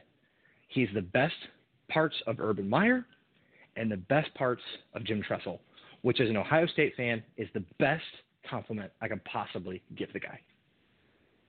Whenever you get a compliment by Adam Jividen, you know it's uh, you know it's big. Adam, let's get into some of the scores today. Rick Riggin, our official college football contributor, unable to uh, join us uh, for due to some prior obligations. We talked a little bit about Purdue and Iowa uh, with uh, with Tony Donahue. But what are your thoughts about that game? Big uh, top 25 game there. At least I think Purdue's going to struggle against Iowa for sure. But I, Indiana's got to beat Maryland. We'll get into that game in a second. But uh, what are your thoughts, uh, Purdue and Iowa? I I think Purdue's Iowa's defense is really good, but their quarterback play is terrible. Like it was it was some of the worst. I, I watched a chunk of their game against Michigan, and it was some of the worst quarterback play I've ever seen. So if Purdue can score some points early and and keep it close, I think they could get you know like a quick hitter shot to the to the end zone that that could pull the upset. As far as IU and Maryland, Maryland after somehow dropping like what 70 points against Syracuse has struggled mightily and I think that it's being shown that Mike Locksley is what he is. He can pop up, he can recruit okay. He'll he'll have a good game or two here against a subpar opponent, but by and large, once teams start getting tape on what he's going to do, he doesn't know how to adjust. It's what you saw from Alabama when the when it when the primary reads at Alabama didn't work, they would get killed. The the thing was is their primary reads just usually worked because they had so much more talent than everybody else. Um, but you don't see that from from Mike Locksley. He doesn't know how to make adjustments, which is what makes what Ryan Day does so incredibly impressive. Because like our first quarters are good, but we've outscored opponents in the second quarter. Now after last night's game, it's something like 336 to 20. Like, who does that? Uh, and, but he just he Locksley when he when when it doesn't work, he just keeps on trying to like ram his head through that wall, no matter how many times you know. Over eventually, the wall's just going to make you cave in, and that's what's going to happen. So IU, I think IU picks up a, a W today, um, as they're pushing closer towards you know bowl Bowl eligibility. eligibility, baby. Bowl eligibility. And I don't care if it's a toilet bowl as long as they go to the bowl. Uh, West Virginia at Oklahoma. Not a lot to talk about here, but the Mountaineers are always a good game. And I, I tell you what, this is a big rivalry that goes way back. Uh, West Virginia and Oklahoma. What are your thoughts? Um, Oklahoma wins going away. Uh, West Virginia hung in with Texas for a while. Um, Oklahoma, they're just they're they're at this point a well-oiled machine. Uh, their defense has played better than it has the last few years. I, I think yeah, I think they win pretty resoundingly, even with the rivalry.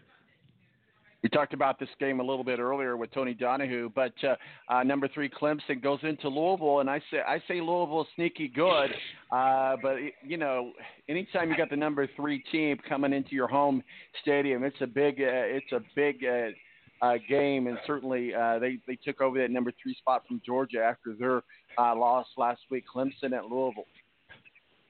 Uh, you know, I honestly I've got Clemson on upset alert.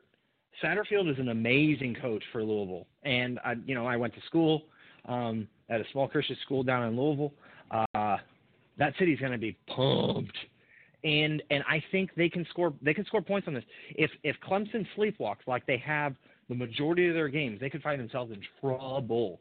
Now, I could if they if they show the kind of focus that they did last week, they should. I mean, they should talent wise alone win this game easily. But this Clemson team just does not seem to like I, I think there's a level of arrogance right now in their program that they just think that they can be like, oh hey, we can sleepwalk through three quarters, and then in the fourth quarter we'll just pull away. Um, but it doesn't work like that. As teams hang in with you, they get confidence, and confidence is a huge boost for the underdog, especially when you know you're playing at home. So I I, think Clemson wins, but I would think I think it honestly I think it will be under ten points. Is there anything to talk about with Wisconsin and Illinois, or is this just checking off the boxes for Wisconsin? Uh, just checking boxes. I think they'll, they'll they'll do what their Wisconsin dominates these teams that can't pass. Like we saw it last week against Michigan State. After Michigan State got like physically beat down by Ohio State, Michigan State just kind of gave up, and Wisconsin is so pr- physically sound and fundamentally sound they just don't get like they just punish you once they start getting that lead and they know you can't throw to come back. So uh, another upset alert here. Arkansas could beat Auburn. That's a bowl a bold statement, but I'm going to stand by it. I could see it. I still don't know what to expect from this Auburn team.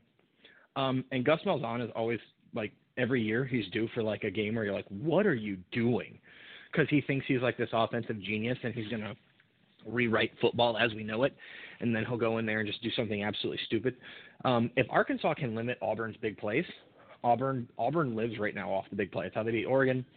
Um, it's you know it's how they've won a lot of their games, but that's what actually Florida was able to do when they won is they limited Auburn's big plays, and then Auburn was just they, they couldn't they couldn't function um, with sustained drives. So if Ar- Arkansas can just limit Auburn's big big plays, they could they could pull off the upset, which I'm kind of hoping for, just to take some of these SEC homers. I'm looking at you, Heather Dinich, um, and like slow your roll. Oh, Adam Jividen and his and his uh, theater of the mind. I love it. Uh, Florida, uh, Florida State and in South Carolina both off of big wins, but I tell you what, South Carolina made a statement. Uh, number nine, six and one Florida against the Gamecocks at home. What are your thoughts? Well, you know, I it's it, Florida wins. I think they're they need it. They need it to sustain. I think South Carolina's like, hey guys, they beat Georgia, and they're just gonna ride that like high the rest of the season. You know, they'll win. They'll probably be bowl eligible and then lose to a Big Ten team. Like like that's their mo like every year. And Will Muschamp will like pull off like a big game once every two or three years like that. But I mean, I think I think they're just Georgia beat themselves last week, which was the most, which was the craziest thing out of all of it. So I, I think yeah, I think Florida takes it. I tell you what, can, is this the time in the show where we do every week, and we're going to do every week through the playoffs, and we'll continue it next year when you have an undefeated team not get into the, the playoffs because of strength of schedule. We look at Temple five and one, but number 19, number 19, and they're undefeated at six and zero. SMU at home against uh, Temple. This is going to be a good game but there again, I, I, I think SMU wins this game and they go in seven and zero, and they're still going to be having a hard time to get above 19, and they're never going to get into the playoffs.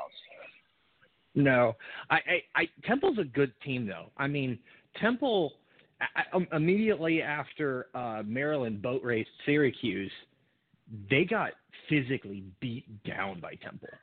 Temple could could this is it's going to be a game. I actually think that's going to be one of the better games of the day. Uh, and I think that I, I could see them pull out the victory. I don't know if they'll sustain it, but I think it'll be a good game. Adam, let me ask you this: If you went undefeated, if let's just do the Cleveland Browns because that, that's your team. If the Cleveland Browns went undefeated in the regular season, would they be in the playoffs? Absolutely. I, I that's why I've been I've been advocating for a long time for a 16 playoff. Eight's too many, but six would be perfect. Yeah, you're always going to have. We, we need that. We need that extra two teams, eight, right. eight, ten. You could but, you could have you could have SMU. If SMU is undefeated, I would put SMU against a Pac-12 team, and I think they would they could win that game. Now, is SMU going to take out Ohio State or Oklahoma? No, but they could they could beat they could beat a a Pac-12 team if on on other and I'm saying this year in particular um, because I just think Ohio State and Oklahoma, in my opinion, are the most the most two well-rounded teams in the country. Um, even more so than Alabama. Alabama's defense is not the same juggernaut that it's been in previous years.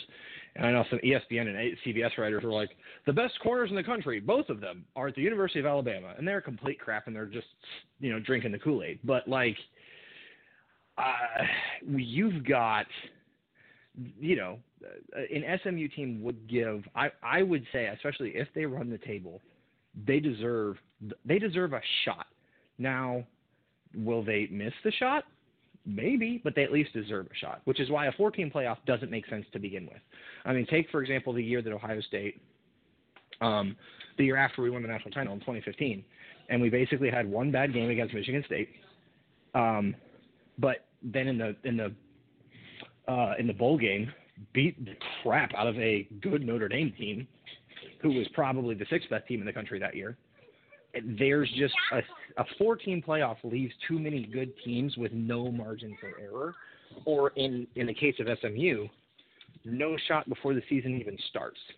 So I think that's six makes sense. Give the top two teams a bye, and then the bottom four play, and you could have you could either have um, you could have rules where it's the top guaranteed top four conference winners, and either the fifth conference winner if they meet certain you know criteria, and one at large team. Because for the years that like Notre Dame's really good, does that mean you're going to leave out two conferences? Or if there's two great teams from one conference, what do you do? So that, I think that's where that the 16 playoff makes makes more sense than anything else. And the debate will continue, I promise. So I want to just get into a couple things here before we let you go. I know we're a little bit over time, so I apologize for that. But I want to talk about your Cleveland Browns. Can't let you go without talking about your Cleveland Browns.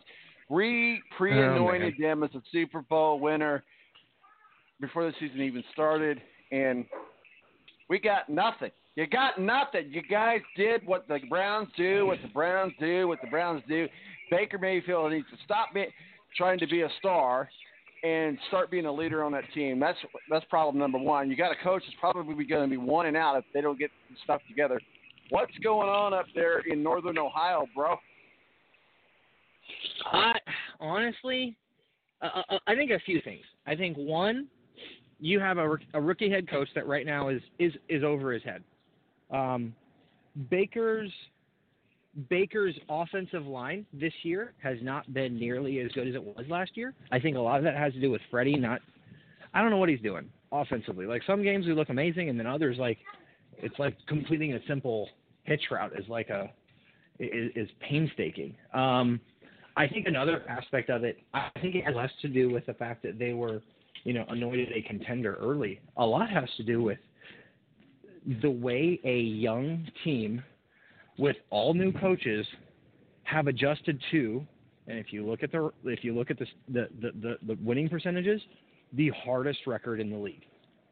I mean, they have played almost every really freaking good team in the league, um, with the expect with the exception of, you know, they, they had a game against the Jets when you know their quarterbacks were all hurt, and then they had a game with the Titans in Week One, where it was a close game, and then and then the the, the wheels just fell off in the fourth quarter for the Browns. Uh, so you know, I, I still think this team can pull it together and and make a playoff run with how our schedule is set up. You know, hopefully this bye week they can they can do things, but you know they they had a winnable. They should have they had a game against the Rams. They should have won. Game against Seattle last week. They should have won. And if they and if they can just do that, and because they're still learning how to win, if they do that, this conversation is entirely different. But it's it, it starts with getting back to the fundamentals of who we are. And then at the same time, if John Dorsey can pull off a, a trade for Trent Williams from the Washington Redskins, that would certainly help.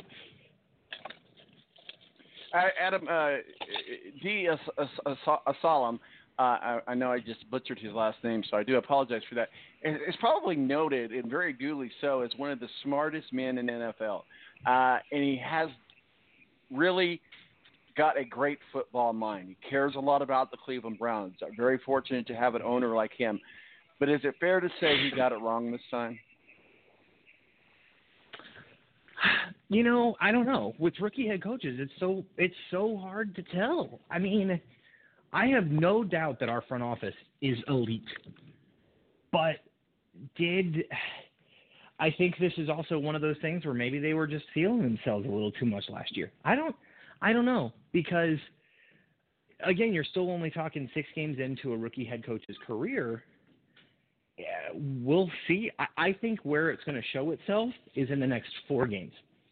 Next week is against the Patriots and will be a bear of a game. The following weeks it gets lighter. If they can go three and one the next four weeks, and the team is starting to get rid of some of the mental mistakes and things like that, then I think you can say that. But if we're let's just say one and three, I think it's yeah, I think it would be very obvious that they they made a mistake. Adam Jividen, super Brown fan, super Ohio State fan. I'm uh gonna I'm just kind of doing my own informal poll. You can agree or disagree, but I think the NBA got themselves in a jam with China.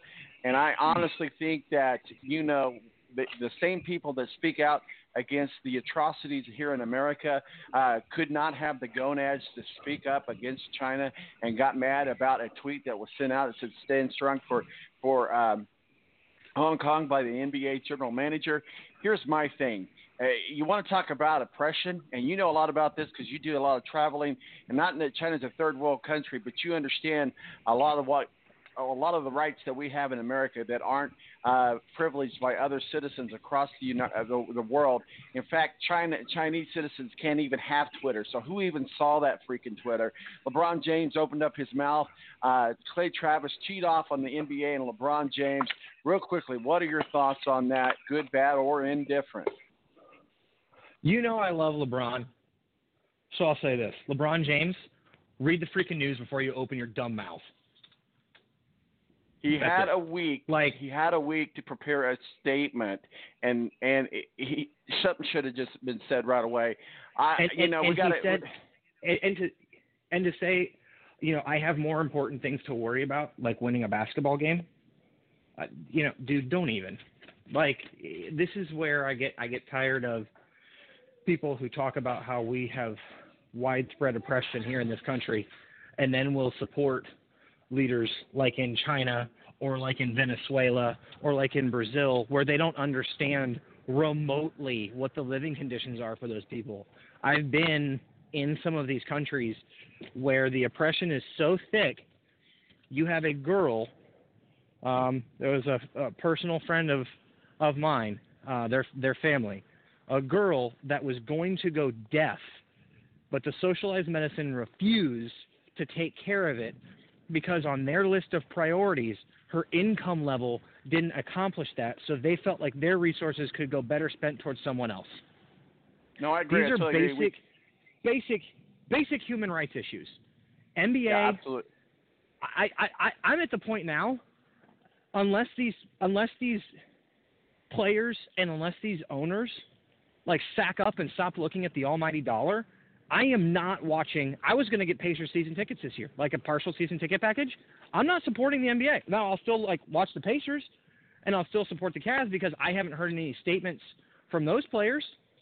But like, I I'm not giving the NBA at large a dime until they realize what what they're doing. You are supporting one of the most. It, it, it, this would be no different than than us supporting uh, Stalin in, Yeah. in terms of the Well- way that the human rights issues. Well, I mean, Adam, I the, hate the to- Chinese government has killed millions and millions of people. I Wake you, up, Adam. I, people. I, I hate to cut you off, but we got to move on to the next segment. Uh, but uh, I appreciate your input and work, and we'll be uh, we'll be uh, having you on again soon, sir. Sounds good. Thanks, Tom. You have a good Saturday, man. Yeah, you too, buddy.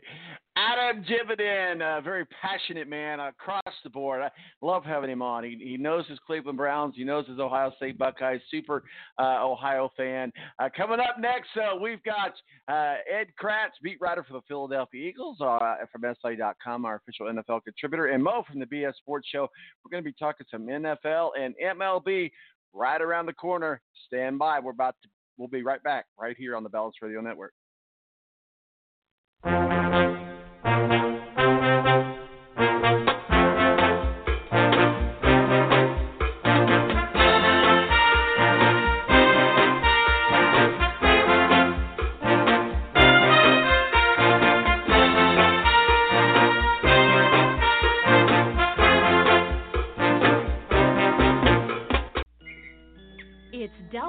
Double double the fun at African Safari Wildlife Park in Port Clinton, Ohio. See the largest antelope on Earth, the giant eland, and the ugliest creature on Earth, the African warthog. There's so much to see and do, including the Midwest's only drive-through safari. Feed the animals, see live educational shows, feel the excitement. Have your picture taken with a python or cockatoo. Feel the adventure.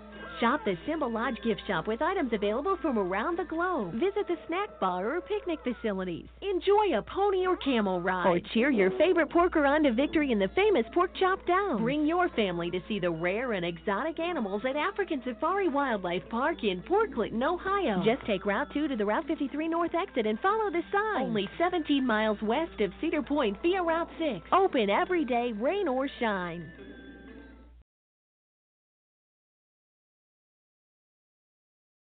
When you don't go to geico.com, car insurance can be confusing. Like Swedish techno confusing.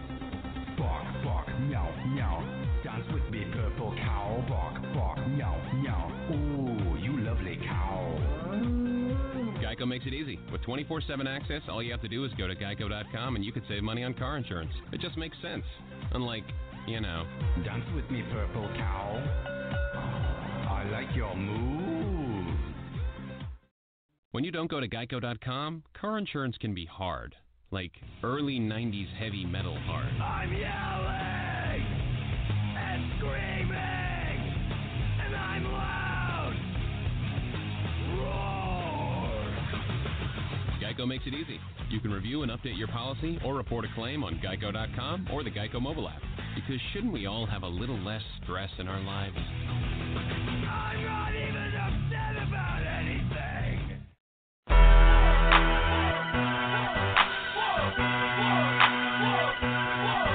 All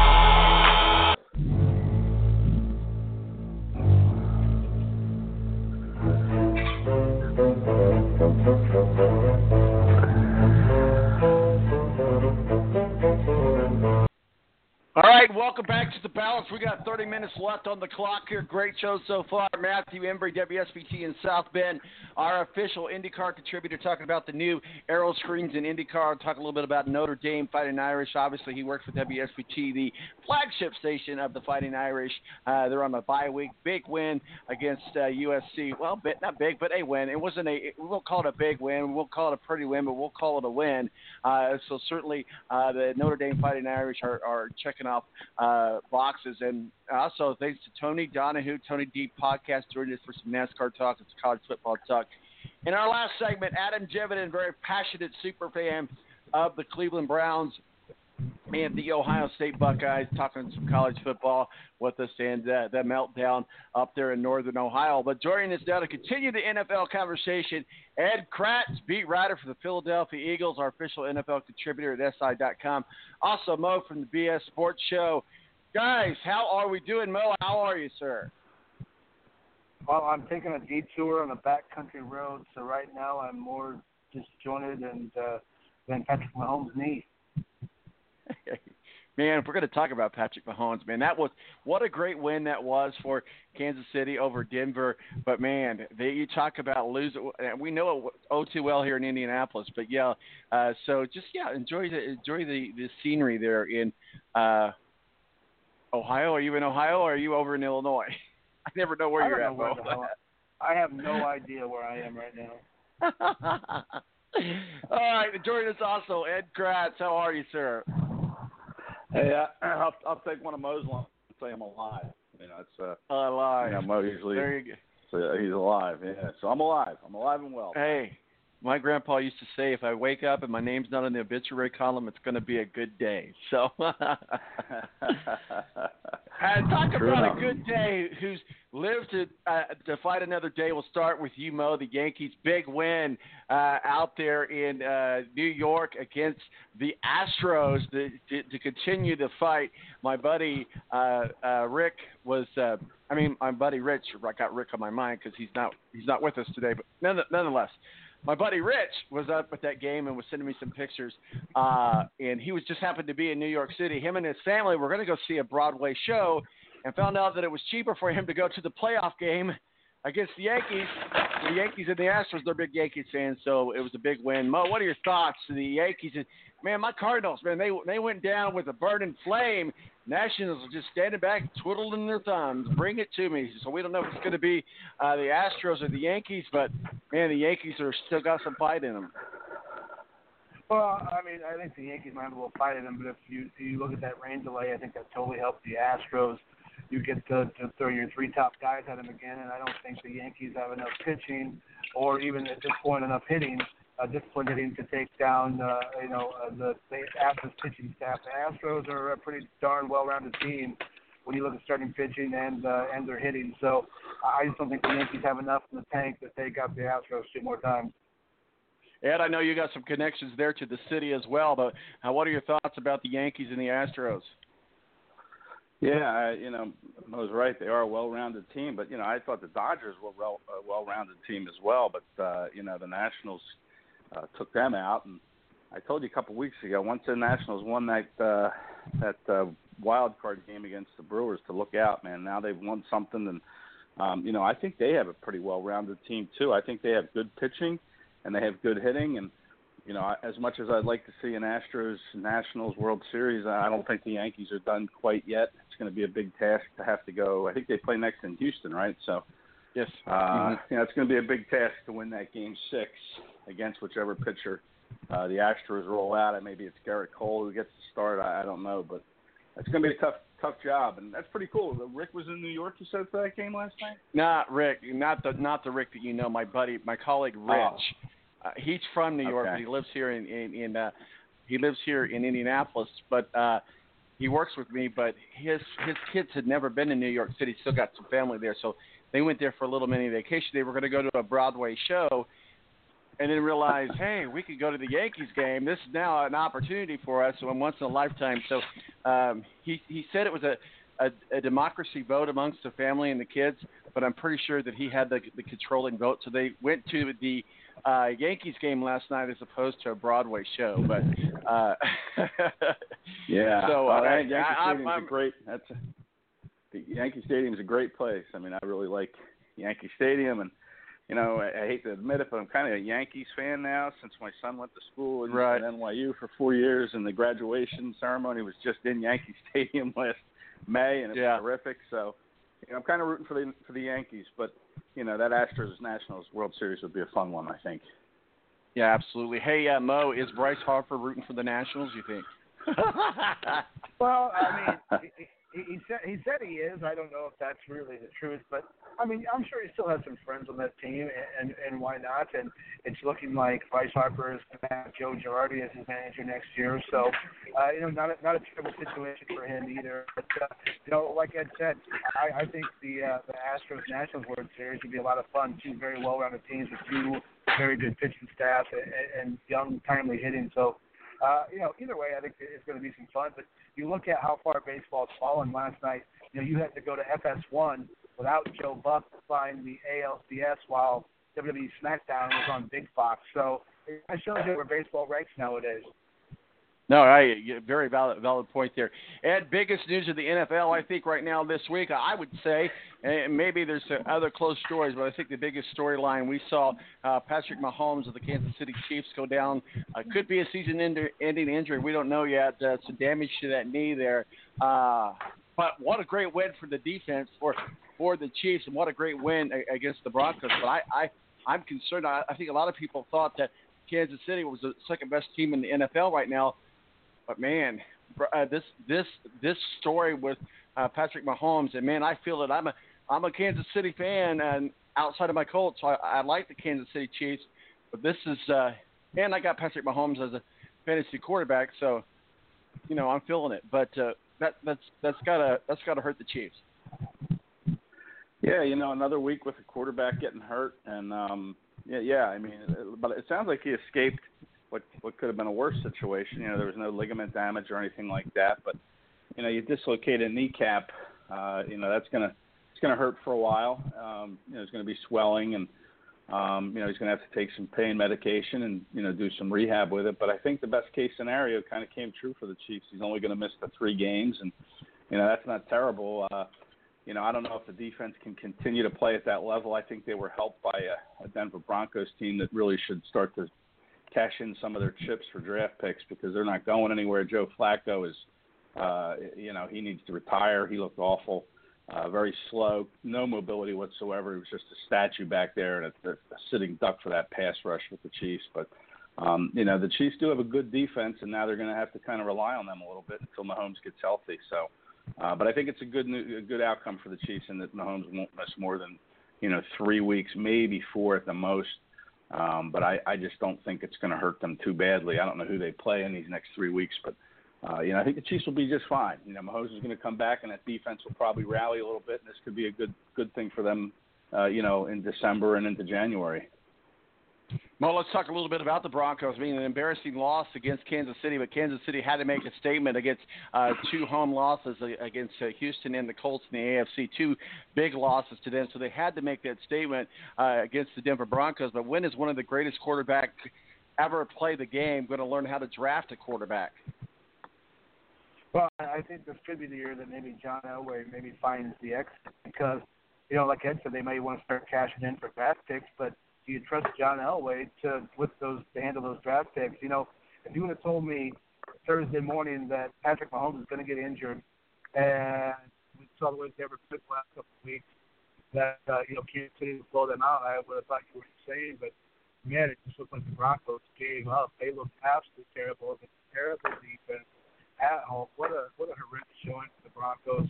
Uh, you know, it might be time that uh, that John Elway uh, doesn't take part in this rebuild, and you bring somebody else in to uh, to put try to put this team back together. Yeah, absolutely. We'll, we'll have to see what happens there with the with with the Broncos. But man, they are uh, Humpty Dumpty's egg. Can the soldiers put them all back together? We'll we'll we'll figure all that out. Uh, Ed Kracz, uh, the Eagles go into enemy territory down in Dallas Cowboys, and talk about a team that has to make a statement. in the and the Eagles, a lot of people thought that the Eagles and Chiefs were going to be in the Super Bowl. That story's starting to take a different turn. Uh, there's certainly some storylines with the Eagles, but you guys uh, throw everything out. You the only game that matters right now is the Dallas Cowboys, and like I said, going into enemy territory. What are your thoughts? Yeah, uh, I think it cuts both ways. I think it's a big statement that they game for Dallas as well as the Eagles. You know, the Cowboys have lost three in a row. They started out three and zero, and then everybody thought, oh, Dak Prescott MVP, and they're going to go to the Super Bowl, and you know they do have a good roster. There's no doubt about it. But these last three losses are troubling from their perspective. I mean, they lost to the to the Jets last week, um, which is just completely inexcusable. I saw that Jets team the week before they beat the Cowboys, and they might have been the worst team I saw. Now I know they had Sam Darnold back, but you know they still had the same offensive line that gave up 10 sacks to the Eagles, and um, you know, they still had the same uh, offense that, that really struggled for the most part. So I, you know that to me was a real troubling loss. So the Cowboys are at home; they have to defend their home uh, stadium. They own three wins, uh, three wins in a row over the Eagles. If you count that 27 regular season finale when they basically played the Eagles JV team, um, because the Eagles had the home field advantage wrapped up in the playoffs that year, but then they did beat them twice last year, including one game in overtime. I mean, these are always good games and between the Eagles and the Cowboys, and I think that's why uh, you know, this game for the tenth straight year now is being played on a Sunday night in prime time. I mean, it's a must-watch game across the country. It gets big, uh, uh, big ratings.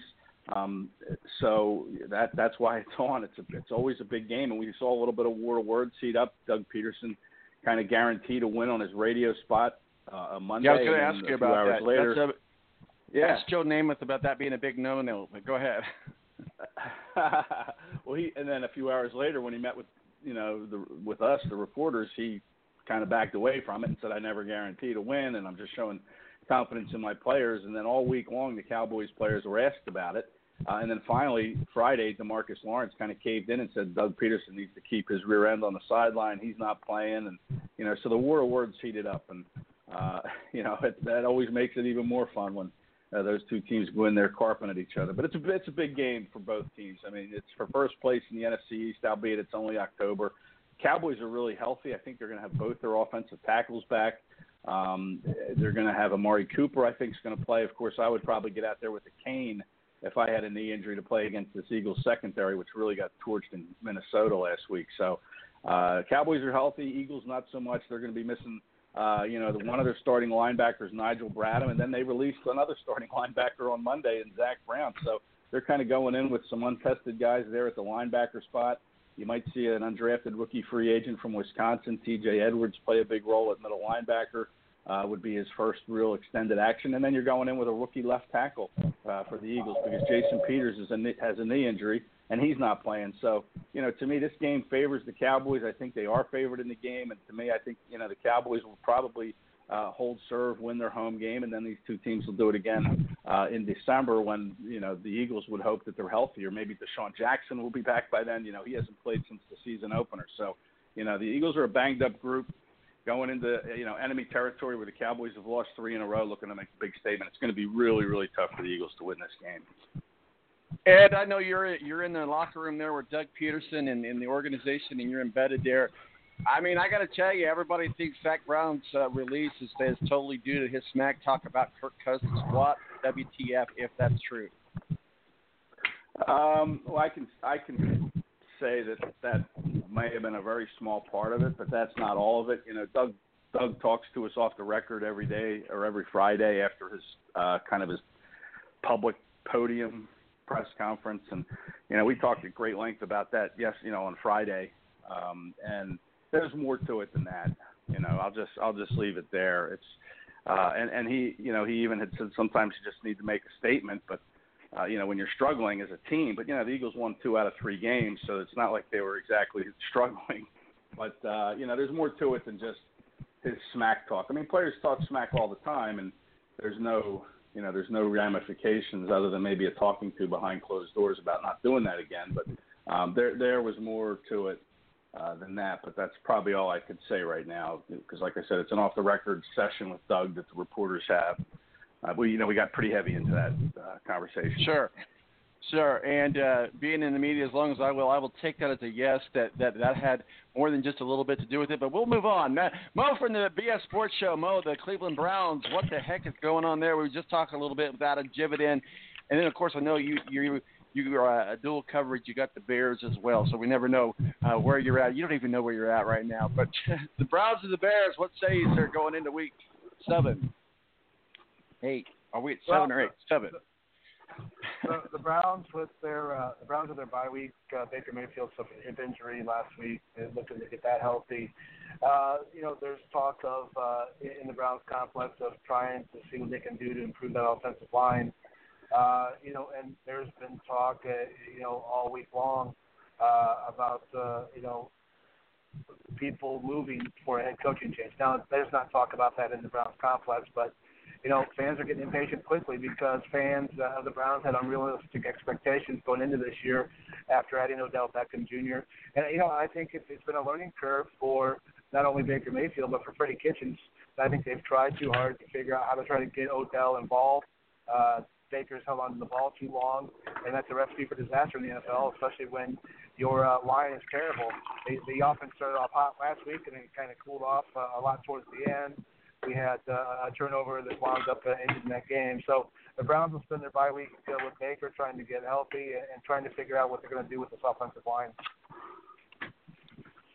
Well, let's go ahead and go through the league here. We'll put on my homer card. Big game uh, tomorrow against the Colts and the and uh, the Texans. I will be at that game. Going to have a blast and go uh, do a little tailgating and, and hang out at that, that game. Big win. Always like to see Houston come into town. But Ed, let, let, let's face it. I mean, I mean, whoever wins this game is going to have a strong control over the um, over the AFC South, and and, uh, and no bones about it. I don't think anybody's misjudging this Houston Texans team. They're coming in hot, uh, but the Colts are sneaky good. I'm not just saying that because I'll be wearing blue tomorrow, but uh, the the Colts and the Texans at home. What say you, sir? Yeah, yeah, the Colts are coming off their bye, and that's always you know a chance to get healthy. I know they had a pretty lengthy injury report heading uh, into their last Mhm. game before the bye. Um, I don't know how much healthier uh, they've gotten with this extra week off. I haven't had a chance to really look at their injury report, but you hope that you know so they get some of those guys back. I don't know if Malik Hooker's coming back or uh, or not, or uh, you know, but but just even guys that weren't missing time on the field, at least it gives them a chance to kind of rest a little bit longer. So that's definitely to the Colts' advantage. It's a home game, and again, if you're looking at this as a big game inside the division, you have to hold serve with your home games, kind of like what we talked about with the Cowboys and Eagles.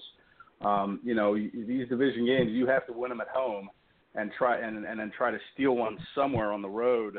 Um, you know, it's a little easier to steal them in the NFC East against teams like the Redskins.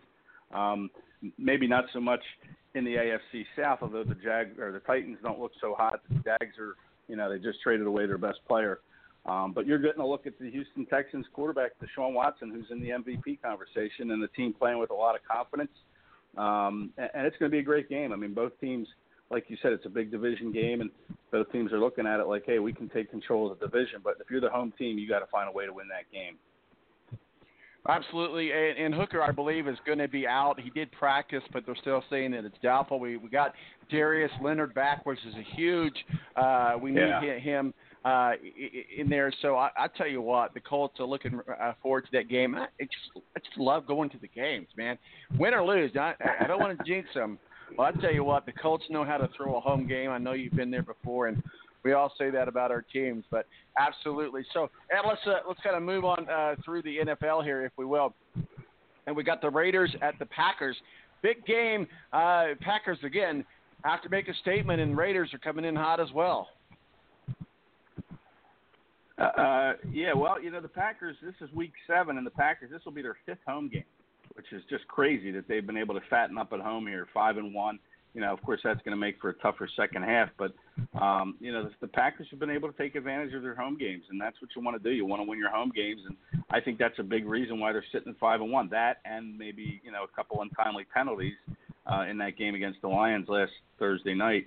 Um, but the Raiders are playing well, and I, you know I got to tell you, I'm surprised at that. I wasn't sure. thought maybe the game had passed Jon Gruden by a little bit, but uh, you know he's proven uh, proven me wrong. So uh, you're right, they're playing well, but again, Lambeau Field, very difficult place to uh, to win. The Eagles, I know, won there earlier this year, um, but y- you know the Packers are very good at Lambeau Field. It's going to be a tough game, I think, for the Raiders to come in and, and find a way to win. Well, let's talk a little bit about the Packers and the Lions. A big uh, call that the that the the officials got wrong yet again. Uh, officials are supposed to not be recognized in the game, really, uh, and I think there's got to be some fixes, whether it's the eyes in the sky or it's. Uh, I mean, you know, just like coaches are only allowed to sh- flo- sh- throw so many flags. I mean, maybe we got to get to a point where we got to regulate the regulators. But at the same time, I think that the that and, and and I wish Rick was on here to, to talk with me about this. But I think the Lions got screwed in this against the Packers. Mo, Yeah, I mean, you know, we we see it. Uh, it feels like a couple times every year where a team feels like they get screwed with calls, and the NFL comes out and says, "Oh yeah, they made a mistake." I don't know how that's supposed to make it feel better. But the problem is, if you start tinkering with the game too much, I think you can change it to where it's unenjoyable to watch. The game moves such a slow pace right now with all the flags. Every time you, you know your team has a big play, you're waiting to see that little uh, you know yellow box pop up on your TV saying, "Where's where's the flag going to be on?" Because something had to have happened, and the, the the pace of the game has become almost unbearable, like baseball at this point. There's so many flags being thrown in these games, and then how much time it takes for replay. I and then and then sometimes it gets called wrong. It's it, it, I I'm, I'm almost uh, disenfranchised with the NFL this year just because of the the pace of the game is just so hard to watch. No, absolutely. And, and Mo, you you could, I mean, uh, Ed, you could chime in on this as well. Uh, but I mean, this is getting to be a point where it's beyond fans just saying, "Oh, the refs suck." Well, the refs kind of do suck. Some of them do, some of them don't. But I think that, that, that there's a there's a lack of understanding of the rules uh, from the fans to the players to the coaches uh, to the to the refs. I mean, I- think there's way too many lawyers involved in, in establishing the rules. Less is good, as they say. Any thoughts on this dilemma yet again that we have with uh, the refs in the NFL? Well, you know, to me, what bothers me is the, the officials have just way too much power and too little accountability. Uh, and I think when you have those two factors, that leads to questions about the integrity, of, you know, of their calls. And you know, with gambling really such a big part of the landscape now, it, makes me wonder if somebody. I know the game is fast and it's hard to see everything, and uh, but they're just making flat out wrong calls in some situations. And I and I agree that uh, you know the, the Lions really got screwed with those two hands to the face penalties um, that were called uh, against Trey Flowers. Um, both wrong calls by the same umpire, Jeff Rice, who uh, had a, just a brutal game. But uh, to me, you, you know, you begin to wonder: is this kind of an integrity issue with some of these refs? We saw it in the NBA with Tim Donaghy, who was uh, caught cheating and get, gambling on basketball and fixing games so he would win. And you and you wonder if there's not, you know, and I hate to say it, but you wonder if there's not some of that going on in the NFL. And that's what it's come to because there's so many flags and it's such a wrong. So many of them are wrong calls um, or confusing calls and yet there's no accountability. And eventually, these bad calls are going to cost a team, maybe the Lions, a playoff spot because they lost that game. And in some cases, it might cost coaches their jobs. So, you know, I think there has to be, in some cases, more accountability. I think refs need to be called out for what they did wrong. They need to be fined. They need to be suspended. They need to be uh, held accountable, just like players and coaches are in the league. And we don't see that. They hide behind whatever it is that they uh, that they have because they're they're they don't talk after games. Um, you know, to me, it's just a joke. And it got so bad for me, Tom and Mo, that I I was hesitant to watch uh, Thursday night's game with the Chiefs because I didn't want to get so worked up about the officials' calls because that call in Detroit, those calls in Detroit, just made me so livid uh, that they got them so wrong. And I couldn't care less about either team, to tell you the truth, the Packers or the Lions. But I got so worked up because of the officiating, so I didn't want to watch Monday's game because of that, or Thursday's game, uh, until Mahomes got hurt, and then I turned it on and started watching it because I wanted to see how they did without Mahomes. So, um, you know, to me, they need to do something, and I don't know. I just think they need to hold them more accountable. You know, and I, I we don't got time to get into conspiracy theories, but a lot of people. You, you mentioned Tom, Tim Donaghy with the uh, with the NBA. I mean, people are saying, "Hey, this is what happens when you legalize betting." I don't think this is what happens when you legalize betting, but this is what happens when you legalize betting. We'll, we'll, we'll see what happens. Uh, real quickly, yeah. real quickly, guys, I want to get your thoughts on this big trade, blockbuster trade. Uh, Ramsey to the Rams from Jaguar. Ed, what say you? Yeah, um, boy, that, I'll tell you, the Rams really uh, are all in on these uh, on these trades. This will be this will be five years. The Rams will not have a first round pick, you know, because they gave up their one in 2020 and 2021. They haven't had th- you know their previous three number ones, um, and we'll see how it works out for them. You know, the Rams are a team right now on the on the cusp, but kind of falling out of that race in the NFC West. So. Um, you know, those first round picks are hard to part with. I know the Eagles were in the mix. They didn't want to part with two first round picks. The Rams did. I think it's a pretty steep price to pay. They still don't have him signed to a contract. You hope that they can work something out. I know Ramsey signed for 2020. You could always tag him, but he was unhappy uh, in Jacksonville uh, for a lot of reasons, and that was part of it. Was he wanted to get paid, and and we'll see if the Rams pay him. They better find a way to come to an agreement to pay him. Otherwise, trading these two number one picks and a fourth round pick are going to be you know look pretty bad. Well, what are your thoughts? Uh, Ramsey goes uh, to the Rams yeah, I mean, like Ed, I thought it was a high price to pay uh, for Jalen Ramsey for a guy who's not signed. Uh, for a team that uh, you know in a couple of years is going to have, I, I think, some salary cap issues with guys that they've still got on the books and guys they've got to pay. So, like I said, I mean, they better win now because you've given up, uh, you know, a lot to get a guy that uh, you don't know, and, and a year and a half will still be playing for you. Uh, so, it's uh, you know it, it's a ballsy move, and you like to see teams who are in it, uh, you know, try to take a risk. And like Ed said, they're a team that felt like they're kind of falling out of it uh, a little bit. So, uh, you know, I, I think some of the problems have been more offensive lately than defensive. But uh, a big gamble, and it gets Jalen Ramsey for Colts fans out of the AFC South. So. Uh, it, it's uh, it'll be interesting to see what happens in the next year and a half with uh, Jalen Ramsey and the Los Angeles Rams. Well, guys, it's time to wrap it up. Put a bow on it for with our annual thumbs up or thumbs down. We'll stay with the Rams. Thumbs up or thumbs down. Ed Todd Gurley's career is over in the NFL. Oh my! I will say uh, thumbs down. I think he can still play a role even with his knees. They can manage him. Um, am I saying that right, or would that be thumbs up? I think it's thumbs down. I think his career still has some shelf life left. I think he's active uh, for Sunday, uh, but they just have to manage him. I'm not sure he's going to be the workhorse that everybody thought, but I think you know he can still play a vital role, especially in the pass game for Goff. Uh, some easy completions and let him kind of try to create in the open space. So I'm going to say thumbs down. I think he still has uh, shelf life in his career. I agree with you there, but I don't know how much, and I, and I, and I think that he, we're seeing the end. Uh, thumbs up, thumbs down. Todd Gurley out of the NFL. Uh, I agree with that. Thumbs down. I think that uh, you know the Rams go to a two-back system like a lot of these teams use and uh, you you limit uh, his exposure on the field. But like I said, 100%. You know, his, some of his best plays and longest plays from scrimmage have been these short dump off passes from Jared Goff, to where he's got space to do what he does. Uh, I think uh, he's got uh, years left in him. Not as the uh, every down back, but uh, you find a you know uh, one or two guys to uh, to share that backfield with him, and I think Todd Gurley's around for you know another three or four years. Well, we'll, we'll see if uh, Sean McVay was uh, highly overrated from last year, as as time will tell the the story. Ed Kracz, beat writer for the Philadelphia Eagles, SI.com, our official NFL contributor. Where can people find your work, masterpieces, sir? Yeah, uh, you can follow me on Twitter at Kratzy, K R A C Z. I usually tweet out on my links or uh, si.com uh, slash NFL slash Eagles, and that brings you right to my uh, my page on that site. All right, you have yourself a, a, a good uh, weekend, sir, and good luck there in in uh, the land of the enemies, if you will. enjoy your game tomorrow. Enjoy your time at uh, Lucas Oil tomorrow. Oh, without a doubt, I will, sir. I'll send you All right, pictures. I'll see you. See you, Mo. Yeah, I'm sure you will. See you, I that's right. I won't be. Okay. All right. See you. All right, Mo- Mo uh, for the BS Sports Show. Where can people find you and your masterpieces, sir? Oh, it's uh, it's very stop and start on my Twitter page, just like the uh, NFL referees at Mo Radio Show. right, buddy. Mo, you have yourself a good weekend. We'll see what happens uh, with the, the Colts this weekend. All right, buddy, go Colts. Yes, sir.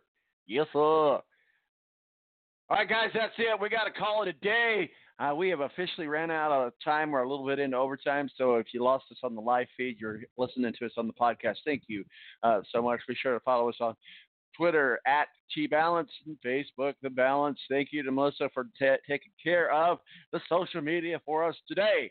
Uh, Ma- uh, Matthew Embury, WSBT up in South Bend, joined us to talk some uh, Notre Dame football and IndyCar. Talk about the new aero kits, uh, aero screens. I'm sorry, with IndyCar. Tony Donahue, the Tony D podcast.